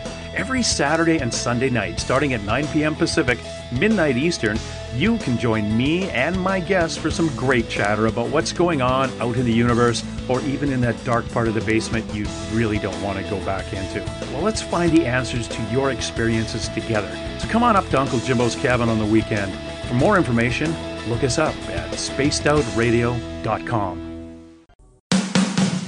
The views and opinions expressed by tonight's guest and topic of discussion do not necessarily represent the official policy or position of Spaced Out Radio, Spaced Out Weekend, Spaced Out Radio Limited, its hosts, syndicated carriers, or anyone associated with this broadcast. You're listening to Spaced Out Radio with Dave Scott. Follow Dave on Twitter at Spaced Out Radio and hashtag Spaced Out Radio and on Facebook's Spaced Out Radio Show. Now, back to the program.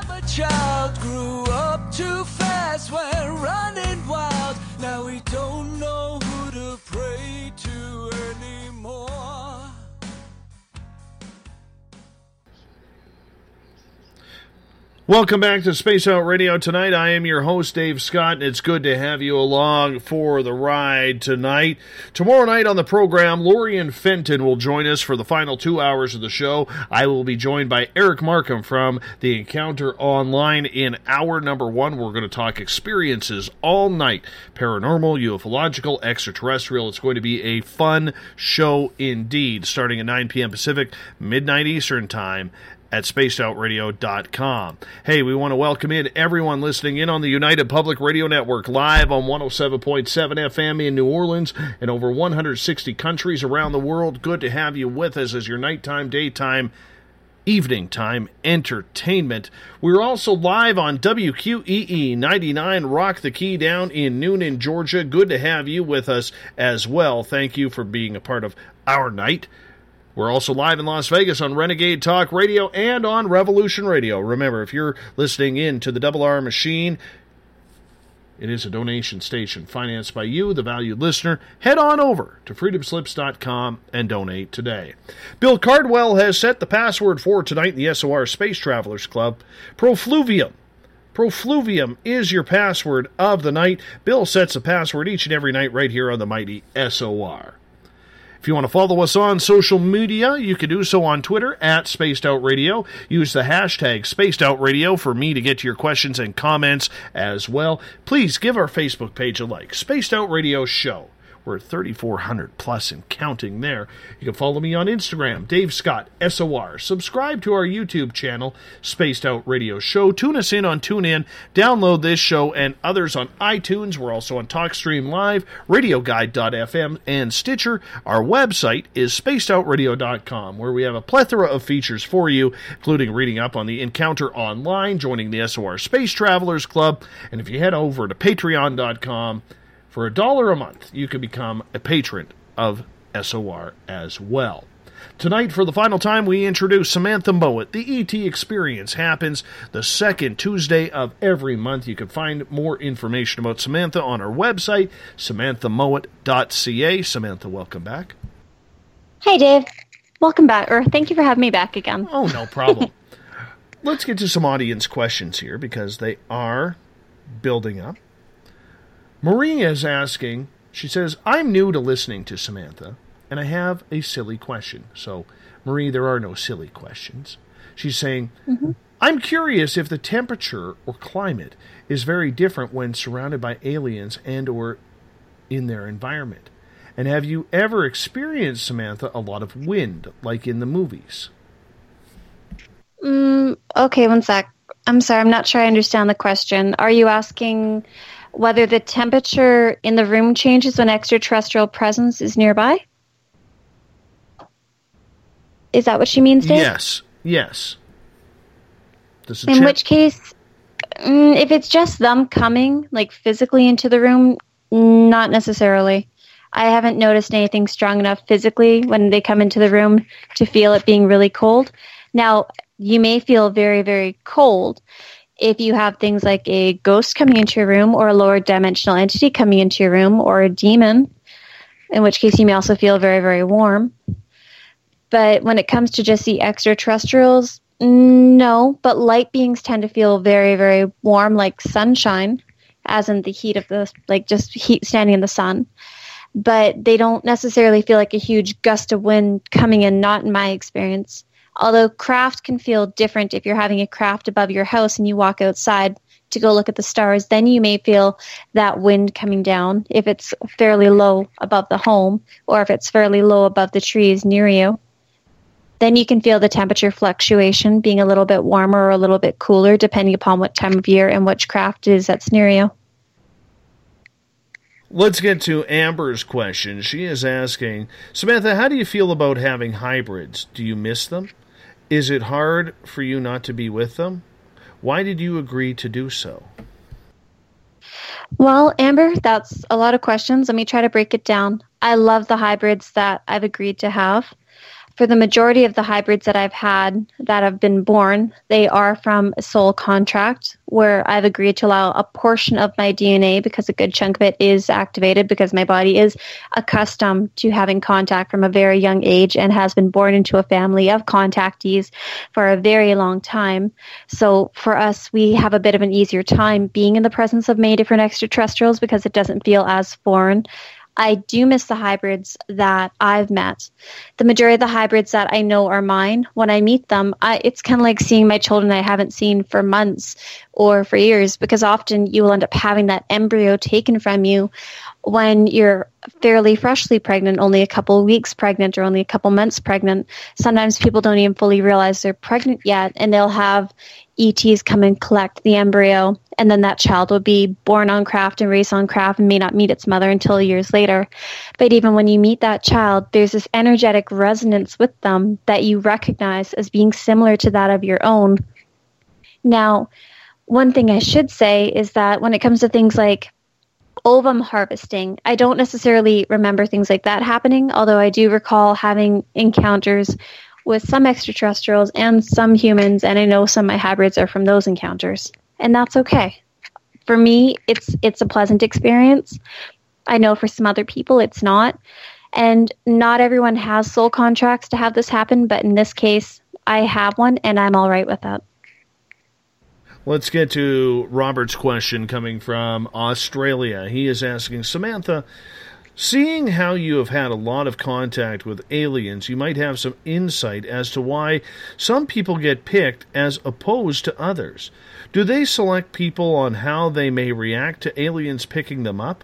Like how they wouldn't approach me because of my reaction to them?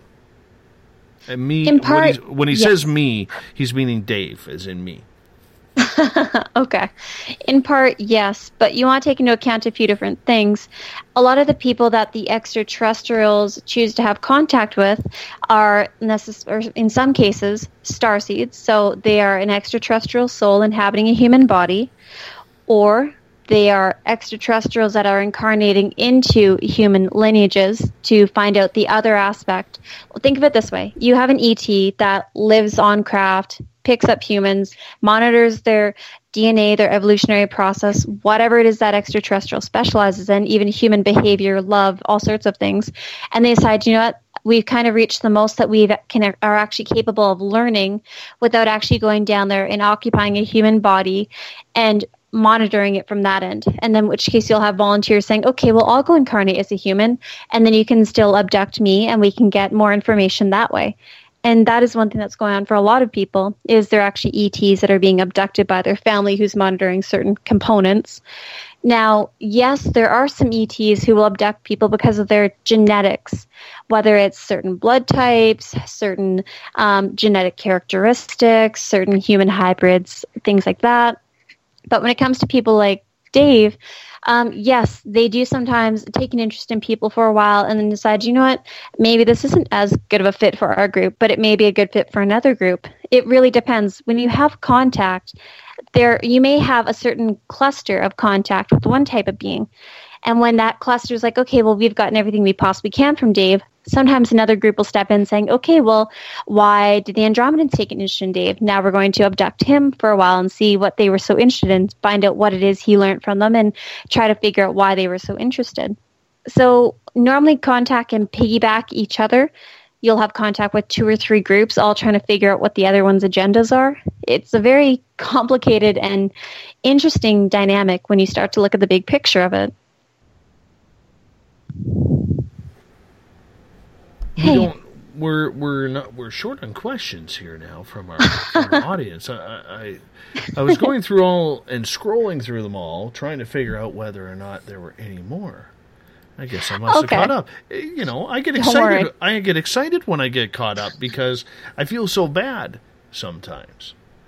You know, Don't. Everything's in divine timing. It's perfect as it's supposed to be. absolutely, absolutely. So You wanted one to talk thing I want. Yeah, go ahead. Go ahead. No, you wanted to get Awesome. into uh, uh, Andromedans tonight. I totally did. And the reason I want to get into the Andromedans is they're not as commonly talked about as the Pleiadians, the Reptilians, the Mantis, or the Greys, or even the Whites and the Tall Whites. Now, one thing that Dave and I have had the good pleasure of meeting was Andromedans together.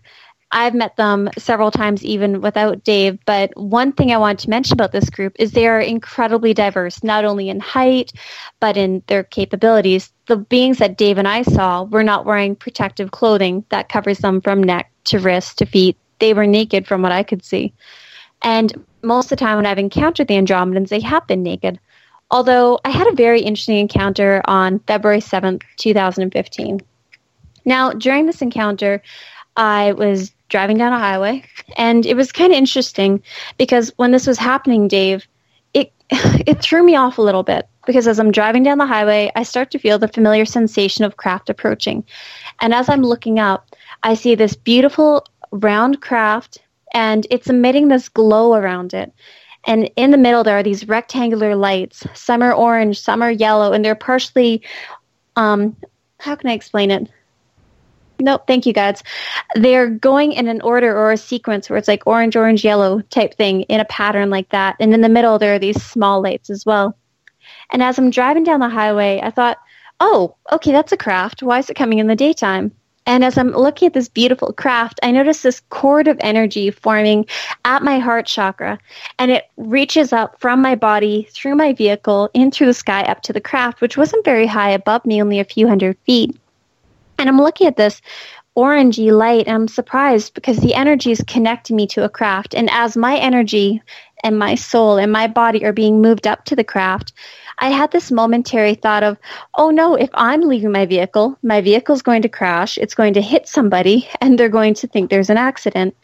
And a moment later, I see these two Andromedan beings, neither of which who are wearing clothing, coming down into my vehicle. One is sitting in the front seat and one is sitting in the passenger seat. And I received a telepathic message telling me, don't worry about your vehicle. They'll put it in a safe location. And when the time is ready, you'll go back to your vehicle and you can keep driving.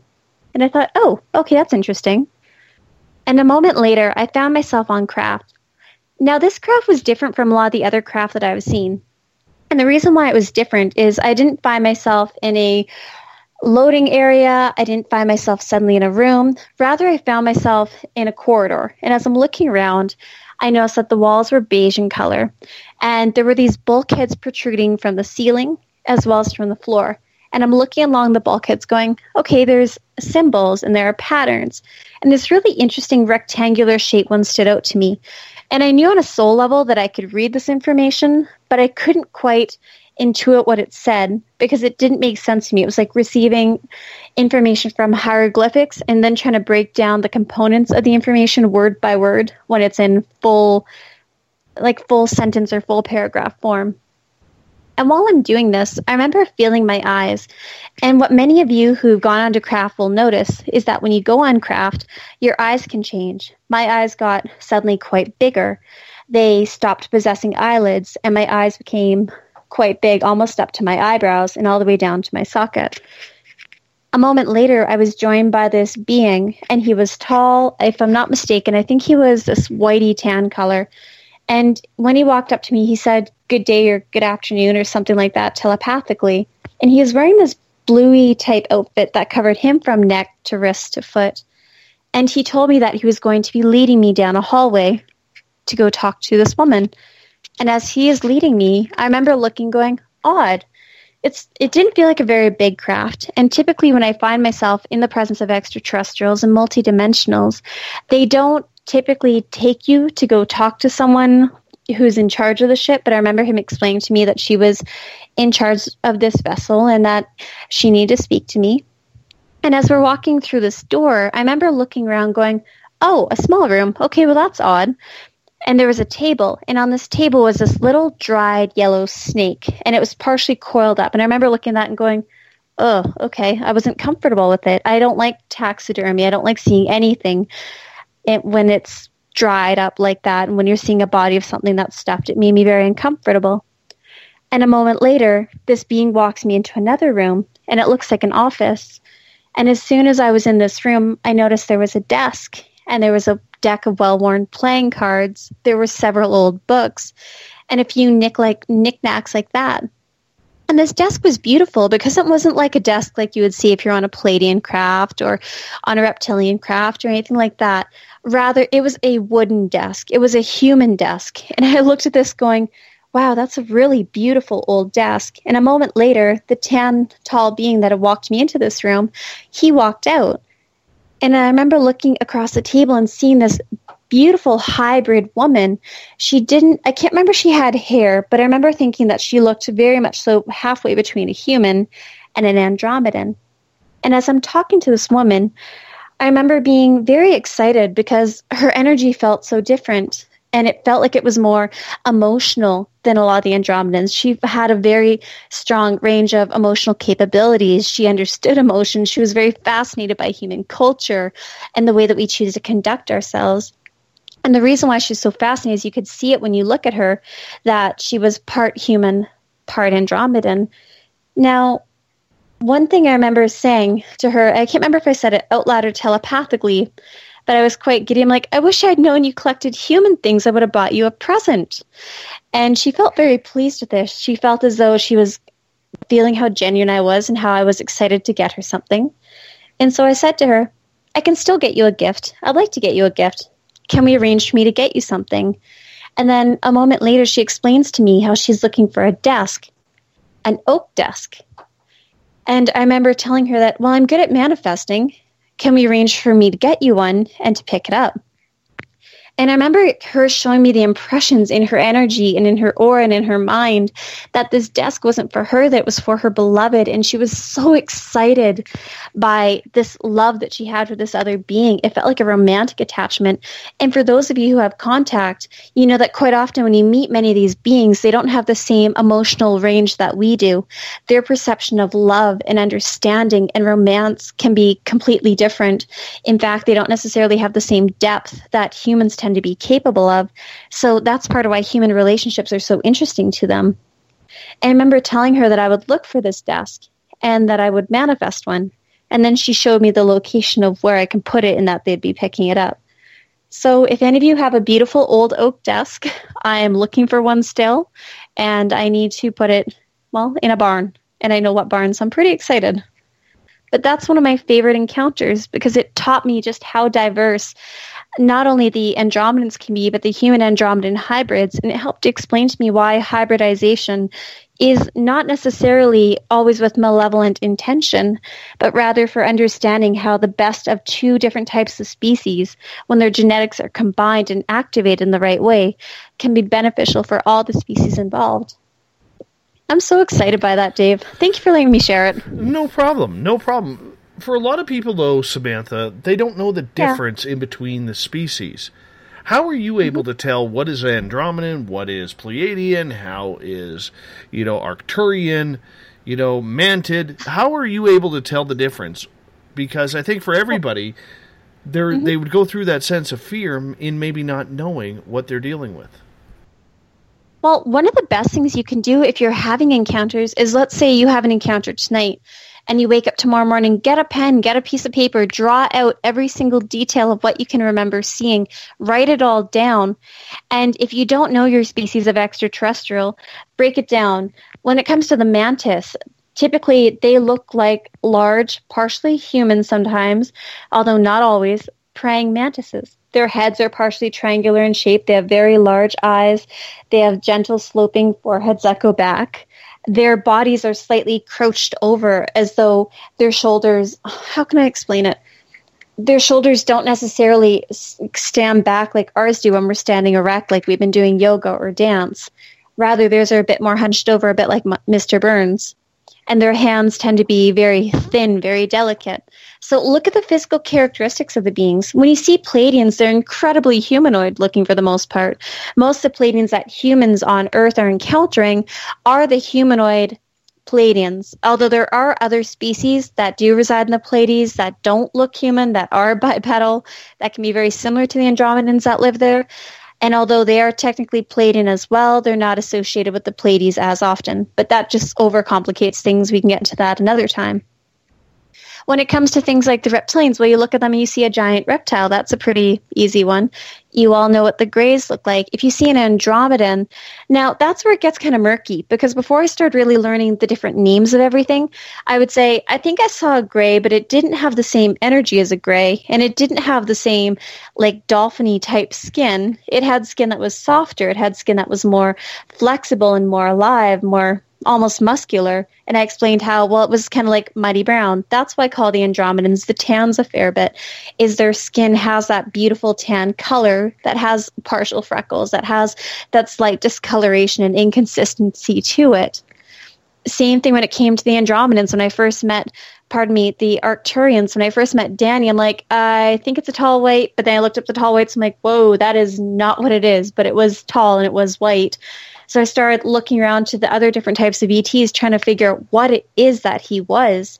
And I started looking into more of their eye color and how he had a slight blue glow. And as I started to ask other people who are more knowledgeable at extraterrestrials, I got led towards the direction of, oh, well, that's an Arcturian, which when I finally found that out and I looked into the energy of them and started researching them more, it really resonated with everything I knew about Danny and what I was experiencing with him and the Arcturians. So there is a certain degree of learning what these beings are after you encounter them. And it can be time consuming, it really can. But once you have that idea of, okay, I've met this being and I've recorded all the details I remember, then you're going to be less likely to superimpose details in your mind. And that's part of why I want all of you to journal and to draw things out. Is if you record all the information you recall, you're able to really check off what is and isn't right for the beings that you've encountered. Let's get to some Dave. questions from our audience, if you are okay with Okay. that. Milo Mhm. is asking Have you ever been shown visions of the future events? Yes, quite a few. Some being very, very good, some being a little more tedious for humanity. But they always show me and my family being safe, which is helpful. But one thing that they have shown me about the future is they're trying to awaken humanity as much as possible to keep us on a very positive timeline. And that's also part of the reason why they're very careful about what humans they choose to make contact with. They're trying to go to the ones that are more awakened, the ones that are naturally tapping into their psychic abilities, as many of you are. The people who can walk into a room and have an idea about, okay, well, that person's nice and that person's sad and this person's that, and they can just feel the energy without ever actually talking to them. They're trying to go to more of the people like that because they're able to understand the nonverbal cues as well as the telepathic information and be able to interact with these beings without them being fully cloaked. Many people have contact and are unaware that they're having contact because the beings are showing a cloaked appearance, but if that's the only way they can show the people their energy and show them future events and how they can make a benefit to humanity by helping to change the timeline, then I can understand why they choose to do it that way. The ones that show me timelines the most and about the future are the Andromedans. They've revealed to me when certainly certain family members were on destructive paths and what needed to change. They've shown me um, when my relationships are going good and when they're not going good, what the outcome will be if I choose to make one choice or another, as well as whether I have more children or not and what the circumstances will be no matter what I pick. And I'm quite grateful for them showing me timelines like that. It, it does make life a lot easier. Let's get to Joe's question. Joe is asking Does living in the woods as opposed to a city enhance or decrease the amount of contact? Mm, that depends on the person. But for the majority of people, living in the woods will increase your contact because it will keep your vibration grounded and it will make it so that you're you are easier to contact overall. I found that it doesn't really matter where in the world I go, my contact still maintains the same whether I'm living in Vancouver or visiting wherever. It doesn't really shift that. But I know for a lot of people, they'll have contact when they live out in the woods, but not when they live in a city. So there could be a strong correlation between the accessibility of someone living in nature versus not. All right, let's get to Shar's question. Shar is asking Why do only certain people see a UFO even when a group is together? Well, Shar, I'd like for you to think of it this way. We are all able to see the visible light spectrum, although some of us are able to perceive more of it. And the reason why some of us can perceive more of it is we have things such as our clairvoyance more activated. if you think about the way the human eyes work and the way that we are able to perceive visible light, we are only able to see a very small portion of it. And if you activate things like your clairvoyance and your third eye, which we are all very, very capable of doing, then you're able to see beyond the normal range of light. You increase it by a little bit. So people who are able to see dead people, their ability to see into the visible light spectrum will be a little bit different than those who are able to see auras, which will be different again than people who are able to see the multidimensional beings around us although they are all seeing an increase in the visible light spectrum, the people who are seeing, let's say, the dead people would have it towards, let's say, the darker side. Let's say the heavier vibrations like your reds, your oranges, your yellows. As I'm sure you're all aware of the science textbook definition or picture display of the visible light spectrum starting at heavier levels like red, working its way up through the rainbow all the way up to indigo and white. If you look at how the vibration is being very dense and heavy towards the right where you have your reds and your oranges, and as you work your way across to the left where you have purples and whites, it's lighter and a much closer um, wave pattern. It's the same thing is said with UFOs. Most UFOs are operating on a higher vibration, and that vibration is out of the perception of most people. It's not that we're actually having more UFOs now than ever, in my opinion. It's the fact that more people are able to perceive them, as well as the beings that are walking around us, more now than ever. So go humanity. How amazing is that? Mario has a great question here. He says, Samantha, I'm a firm believer that movies from Hollywood give us soft disclosure. What Mm-hmm. movie or movies best describes reality as you see it? When it comes to extraterrestrials, I would say the miniseries taken by Steven Spielberg is a very good representation of the degrees of contact and how extraterrestrials fa- follow family lineages through generations, do things such as the alien love bite or alien orchestrated relationship, and how they change our DNA to activate certain people. To me, that's a very good representation of what is going on with the extraterrestrial contact and the multidimensional interference within the planet Earth.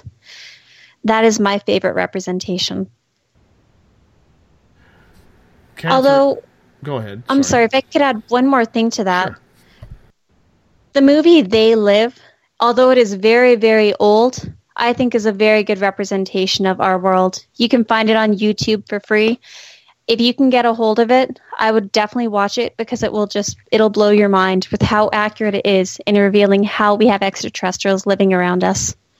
Yes, Catherine was saying. Catherine was asking which species or technique uses orange light.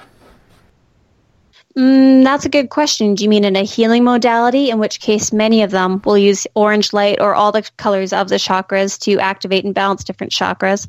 I've seen orange lights at the bottom of crafts for Andromedans. Although, if you're talking about just having orange light like an orb going through your house, it could be any number of beings. Can you elaborate on the question, please? We'll have to wait because of the delay, but you know, even orange orbs. There's a lot of orange orbs out there. I've seen them. A lot of our listeners have seen them. hmm But if you look at the orange orbs, take this into account. A lot of things are able to alter their vibrational frequency to being at the level that the color orange is perceived at. So you can't necessarily break that down to being one particular species or just one type of being. Because some people will see blue orbs when they're having Andromedan encounters, and some people see a blue orb when they're having reptilian encounters. So it really depends on the person and who it is they're encountering as to who's using what kind of orbs because orbs are a form of technology depending upon your ability to access your higher self and how you can travel between the dimensions or locations. All right, let's get to another question from Eric. Since you've dealt with the Andromedans, he says the Andromeda galaxy and our own are heading for a collision. What do they say, the Andromedans say, is going to happen when they collide? Have they ever talked to you about that? No, they've never talked to me about that. Whenever they've talked to me about anything catastrophic, they always just show me and my family being picked up and us always being safe. That's not something I ever really worry about because that would be millions of years away. They have more permanent, or not necessarily permanent, pardon me, more pressing matters at hand dealing with humanity and its vibration and what's going on here than worrying about the collision of two galaxies that are very far apart still. Although I could do my best, Eric, to ask them if I remember next time I see them. Brian is asking Samantha, do people often meet extraterrestrial beings in their dreams? I believe I've encountered some in a dream state and remembered walking through a liquid slash fluid like Stargate in the mountains that was about 8 and 10 to 10 feet in length. It felt cold when going through this Stargate. Could this be a portal to another dimension or star system?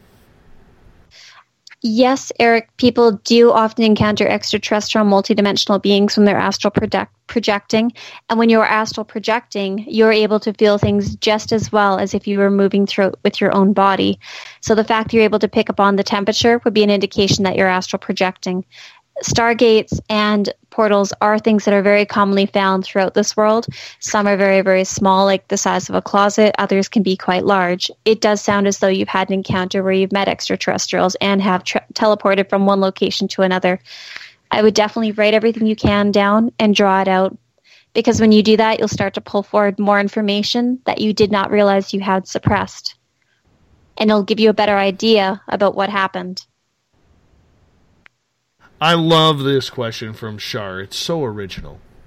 And she is asking This may be a weird question, Samantha, but do mm-hmm. any alien species have tattoos? Probably, but I haven't seen any. To the best of my knowledge, I don't recall seeing any tattoos on anything from Pleiadians to Andromedans to Arcturians to Lyrans to Reptilians. No, I don't recall seeing any on them. I've had a couple notice my wrist tattoo, and they like to run, run their hand over it and feel it. And I'm not sure if they're trying to feel the energy coming off my wrist, if it's changed, or if they're just fascinated by the picture on it. Although, for you, Shar, I will definitely do my best to ask or look at their bodies more in the future. And if I see it, I'll be sure to let Dave know. Let's move on to Joyce's question, and she is asking What does an abductee feel between the pickup and return? Is it the same feeling or similar to an elevated state, much like an OBE or an? NDE? It can very much so feel like an OBE in the sense that you're more aware of what's going around you. Although, that said, if you're being picked up by certain groups who are having you in a closed off vibrational state where you're not necessarily having access to all your mental faculties, like let's say a lot of abductees they'll find themselves in a state where they feel like they're kind of drugged or they're out of sorts or like they can't fully think and it's like a daze. That could be it's not necessarily malevolent when that happens. It just depends on what the beings need to do and whether they need to have you awake or not. So sometimes you can feel like you're drugged. Other times you could just you'll go to sleep and you'll wake up on a craft and you won't remember how you got there but you'll feel like you're out of sorts. Very similar to waking up out of amnesia or not amnesia anesthetic. Thank you guys for correcting me. And other times you'll well you'll lay down and you'll close your eyes. A moment later you'll open them and you'll just step out of your body and you'll go up above your house and you'll see different ets waiting for you. I've had times where i put energetic protection up around my house and around my property and i'll astral project out of my home and then i'll get just above my home and i'll get to maybe 20 30 feet above my house and i'll see different ets it's like oh okay well i guess that energy protection worked great. And then you just go talk to them depending upon if you're comfortable interacting with them. In which case i feel very alive. I feel that sense of exuberance and health and power within our bodies because you're in a very high vibrational state. You don't have that heaviness of your body. When you actually go back into your body it can feel uncomfortable especially if you're not honoring your body and taking care of it. So when you astral project you can feel incredible And I do want to update Joyce because she asked earlier on. Yes, Samantha will be attending the first annual Cariboo Paracon put on by Spaced Out Radio, and she will be one of the speakers at that event. I'm very much looking forward to that, Samantha. me too it's going to be fun i don't know what we're speaking about yet though I don't know either. You got 90 minutes to fill. woohoo i could do that Absolutely. I think you could too. I think you're going to be very interested and very interesting because I think you're one of the key speakers of the event. So I definitely want to make sure that people come on out and support you for that. We'll have more information on our website about the Paracon coming up in the next couple of weeks. Catherine is updating us on her orange orb question. She said the, the orange light happened at the end of a light download. It was small, about the size of a quarter, about four inches in front of my face.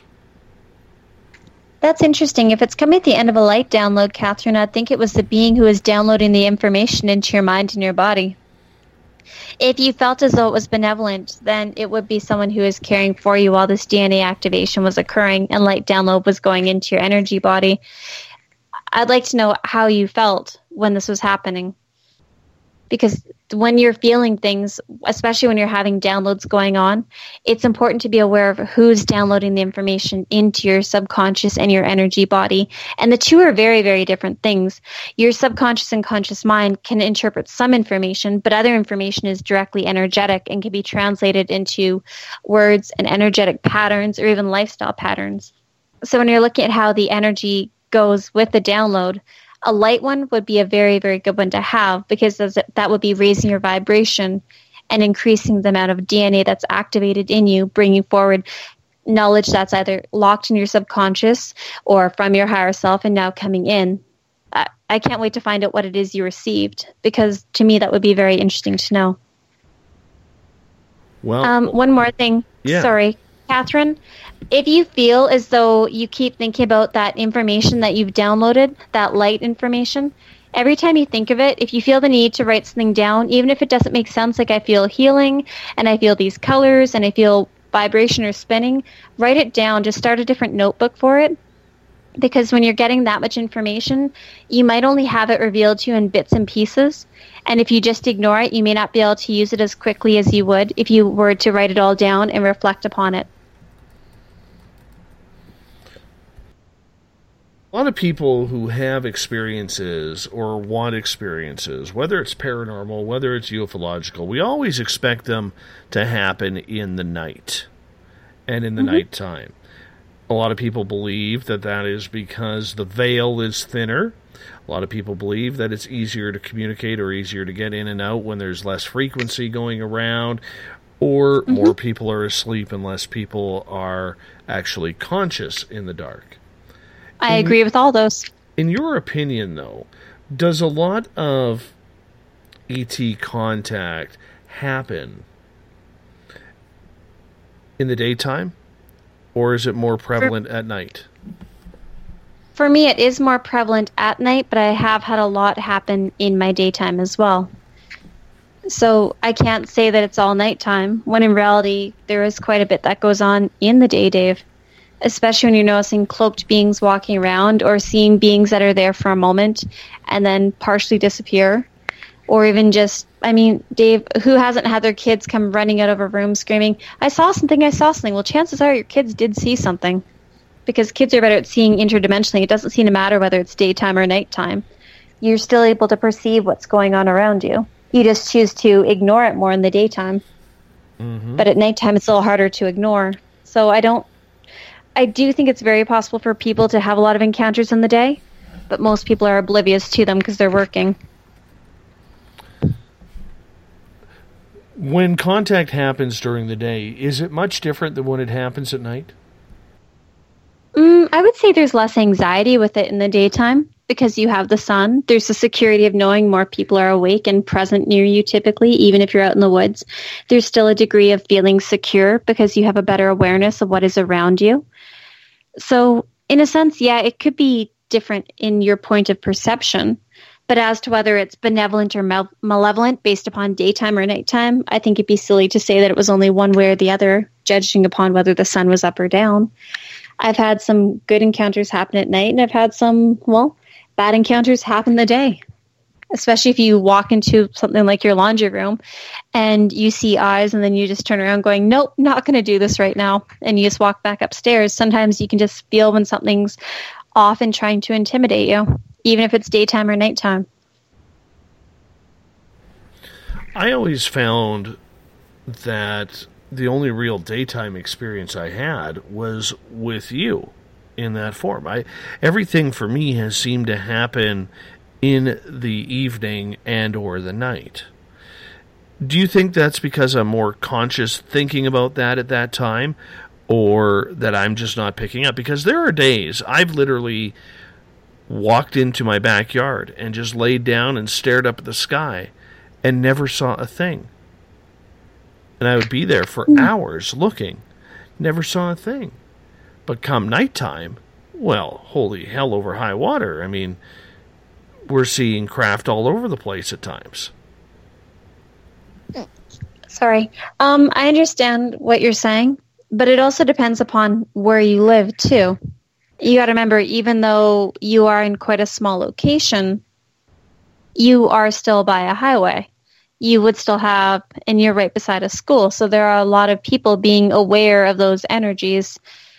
Kids are so psychic, Dave, incredibly psychic. If you have something like a craft in the sky above the field, above your house, then I guarantee you people like children are going to sense it and see it. Versus when people are in other locations, like let's say more in the woods, like our friends in Mission, they're not they weren't by a school. So there are less eyes looking up and kids are always looking up. They're always looking for what's around them. But when it comes to the daytime encounters versus nighttime, Dave, you also have to look at what's going on with you. What beings are you contacting? Who is it that you're working with? Because when they're out in space, they don't necessarily have a daytime or a nighttime. But you do have to pay attention to what's going on in your world. How's your vibration? A lot of these beings don't need craft to get to Earth. They use dimensional technology, so they can just open up a slice in the sky, come through, and come right down. Or they can open up a section of your bedroom wall and walk right through. So it really does depend on who you are and what their intention is for contacting you. What is it they need from you at this time? I know that may sound very ET agenda based and as though it's all about them, but they're the ones going out of their way to contact us. During a lot of my daytime encounters, it's it's kind of different because sometimes they're there for me and sometimes they're not there for me. Sometimes they're there for other people and that's it's something you just have to be aware of, especially because you do have contactees in your family. Is if you do see a craft, it might not be there for you. It might be there for Mrs. SOR or baby SOR. So it really depends on what's going on in that sense. If your health is good, but one of theirs isn't, you might not see them, but they can still slip in and out of your home very, very easily and take care of one of them before you even notice. Catherine has updated us. She says, I was calm and at peace, blinded by the light pattern. It was five style triangles met with a rounded, like two sided tail, and then another set of five triangles. Once I memorized the pattern, the light shifted upwards to almost like a small sunlight from above. Then when then when that faded, the orange light happened.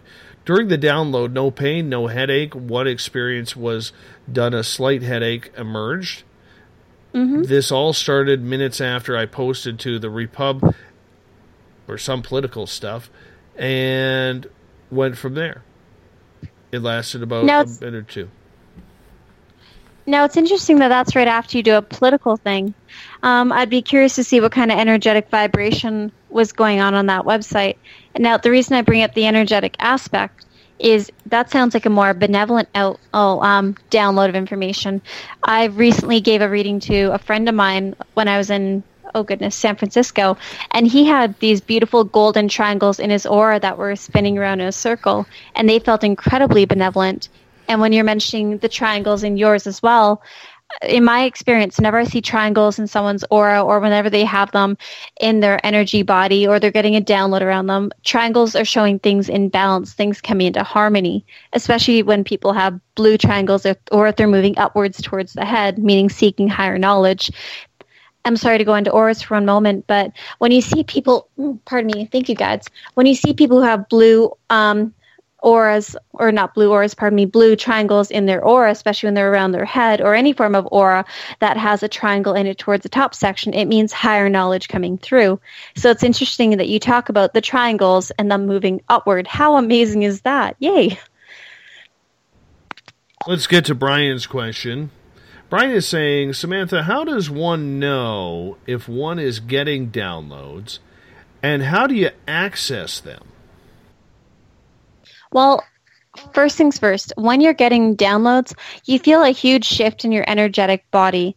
Let's say you're sitting here right now and a certain ET within your soul family or that you have an agreement of working with in this lifetime agrees that, okay, well, Brian's reached a certain point. It's a good time right now for him emotionally, energetically, for him to receive a download. We're going to begin an energetic transfer process between this information and his mind and his energy body. And while that's going on, have you ever seen an image of someone who looks like they're wearing a almost like I want to say like a skull cap, like a swimmer's cap, where it covers their head, but it's got a cord coming out the back and reaching high up into the sky. It looks like there's stars and energy moving throughout it.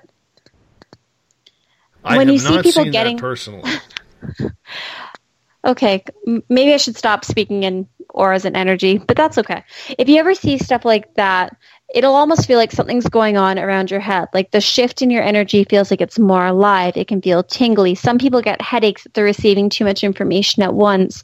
It feels like there's literally blocks or books of information coming into your mind. And as the energy comes down and into your head, it actually starts to move things around. And you can feel a little bit dizzy sometimes. Sometimes you feel like you're um, having a very close connection towards God or higher consciousness because your energy feels more alive. It's very flowing and tingly. For me, it feels quite warm when this happens. Now, I'm sorry, what was the second part of the question, Dave? The second part was how do you open up those downloads? Oh, how you open up those downloads is a couple different ways. Most downloads that you received, the information will go into your subconscious mind until it's ready to be utilized.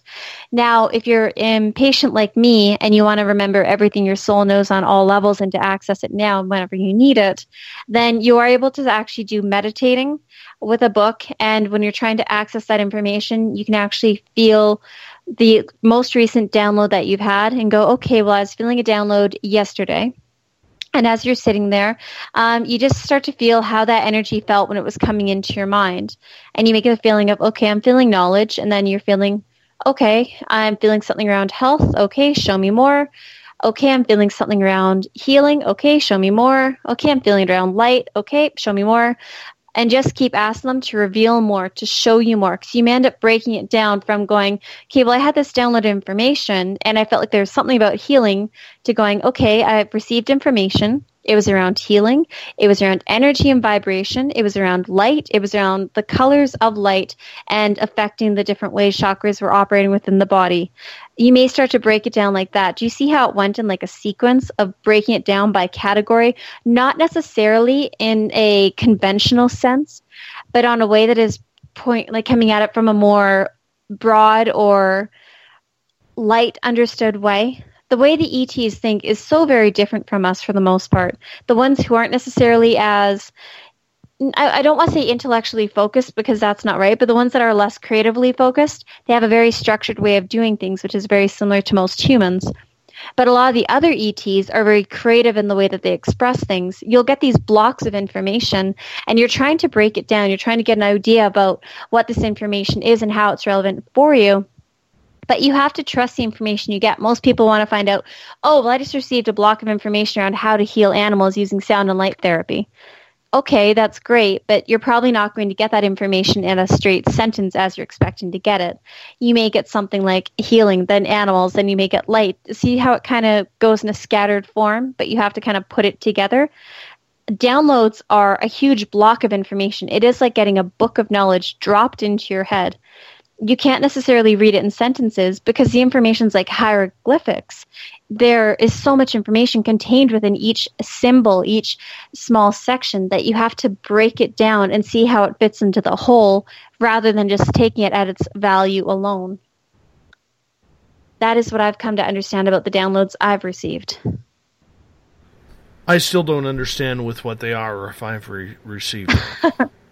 you know, I, I, I hear what you were saying, but for the majority of us out there, I don't think we are qualified enough to even pick up on any sort of download or even know, Samantha, whether or not we've received one. Well, okay, that that you're all qualified, so please do not belittle yourselves your capability in that sense. Rather, think of it this way: the only reason why people who receive downloads tend to be more aware of them is they tend to be more empathic or clairsentient in nature. They can sense when their energy changes, like their head starts to feel tingly, or they just feel off in that region of their body. They can sense when something's shifting and changing, and because they can feel that shift, Dave they are able to tell when they're having a download. So that gives them a bit of a distinct advantage in that sense. Now, because they're able to feel that energy shift, they're also able to feel what is more accurate in regards to the information they're receiving. They can use that level of discernment using their body and their energetic field to pinpoint whether something is or isn't relevant for the information they're receiving. Does it happen all the time? Like, what do you For some fe- people, yes. What do you feel though? Me, what, no. what are you What are you supposed to do with that information? Because it's, not, you're it's hi- not like you can run into a newspaper and say, "By the way, I just got download from aliens, and you know w- this is what we need to do." Well, technically, no, that's that wouldn't quite be right to do it in that sense. But Dave, think of it this way: look at all the people who are getting downloads information. They're getting downloaded on greener technologies, on healthier styles of living. People are getting downloads on um, how to better take care and raise these intuitive children that are coming, how to be more connected towards the plants and the earth or the animals, on how to better organize their monetary system so that's fair for all. You're getting humans are getting downloads about everything. It's not just about light based technology or about um, energy technology. It's really not. I think that's a common misconception. So I really should show something a little more grounding to explain downloads. Rather, people can get downloads on all sorts of things. And whenever you have these thoughts that are inspired, these really odd um, energy feelings, like let's say, Dave, you're someone who wants to. Um, create a way to help clean the oceans or to help take care of a certain kind of animal. You may be spending months going, okay, well, I don't know how to do this. I don't know. I don't know. Then you may get a download, not realize you're getting a download. Rather, you could all of a sudden be like, oh my God, I think I got it. I can create this device to go around the ocean. It can collect garbage and it'll burn that garbage as fuel as it goes around collecting more garbage. When people have really inspired ideas like that, it's often from downloads of information. We've all had them. Look at um, the download you got to go on towards radio because you knew that it was time for you to start pushing yourself in this direction. That's a download.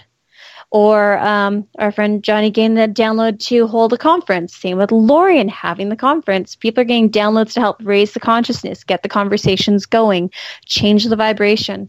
They're all interconnected, but they're all very different types of downloads. We can't just break them down saying they're only one thing or another when actuality they're just as diverse as we are. We only got a couple minutes left with you tonight, Samantha. Once again, this show has flown by, as it always does, with you on this program. I'm curious. Mm-hmm. Do you know when your contact is going to happen? My next one? Yeah. I would assume sometime in the next week or so, judging by everything you and I have talked about. So they don't give you like a timeline. Let's say next Tuesday at 9:40 p.m. Make sure you're wearing No. your pajamas. That is the main reason I don't sleep naked anymore. Yes, but sorry, had to lighten the mood. Um, yeah, they don't necessarily work like that because maybe these beings don't have the same principles of day and night because a lot of them are living on craft or living in different dimensions where their hours of day aren't necessarily on a 24 hour clock and they don't necessarily understand our system of breaking down time. Rather, they'll come see you when things are energetically right or when they have planned to come see you, whether it's the right point in your health or ovulation cycle or whatever. Mm-hmm. It's just, it's very different. Do you find then that that when you're going through that, and we say this as my final question of the night to you, my dear, do you Mhm. find when you're going through something like that that you're just always prepared now? They don't catch you off guard. Oh, God, no. Dave, you know me. I startle all the time. I, I know that, but I'm trying to build a question as a journalist like I don't know the answer. You threw me under the bus there. Sorry. No, think of it this way. When it comes to having contact, um, any of you could be walking throughout your house, and when you walk through a living room, you might see a being standing there, or you might see a being um, at your kitchen table, or you might see a being that's outside standing by your tree, whether it's looking at you or looking elsewhere. It is very common for these beings to be moving around and to doing their own thing. Now, often they'll be cloaked in their appearance, so you may not necessarily sense them or see them, but sometimes their focus gets so intensely aware of something else that they forget to hold a certain vibrational resonance and you may see them momentarily. It doesn't mean that they were intending for you to have contact at that moment, although quite often when it comes to contact, you can't say it's just going to be next Tuesday at 9 o'clock. In my experience, it doesn't work that way. My contact, I'm trying to determine the pattern in it, although a friend of mine, Casey, did point out that most of my contact seems to happen between Thursday and Sunday. So those are the days I tend to expect it more than Monday, Tuesday, Wednesday. So right. I'm so grateful he pointed that out. All right, you hold on, Samantha. I got to wrap this thing up.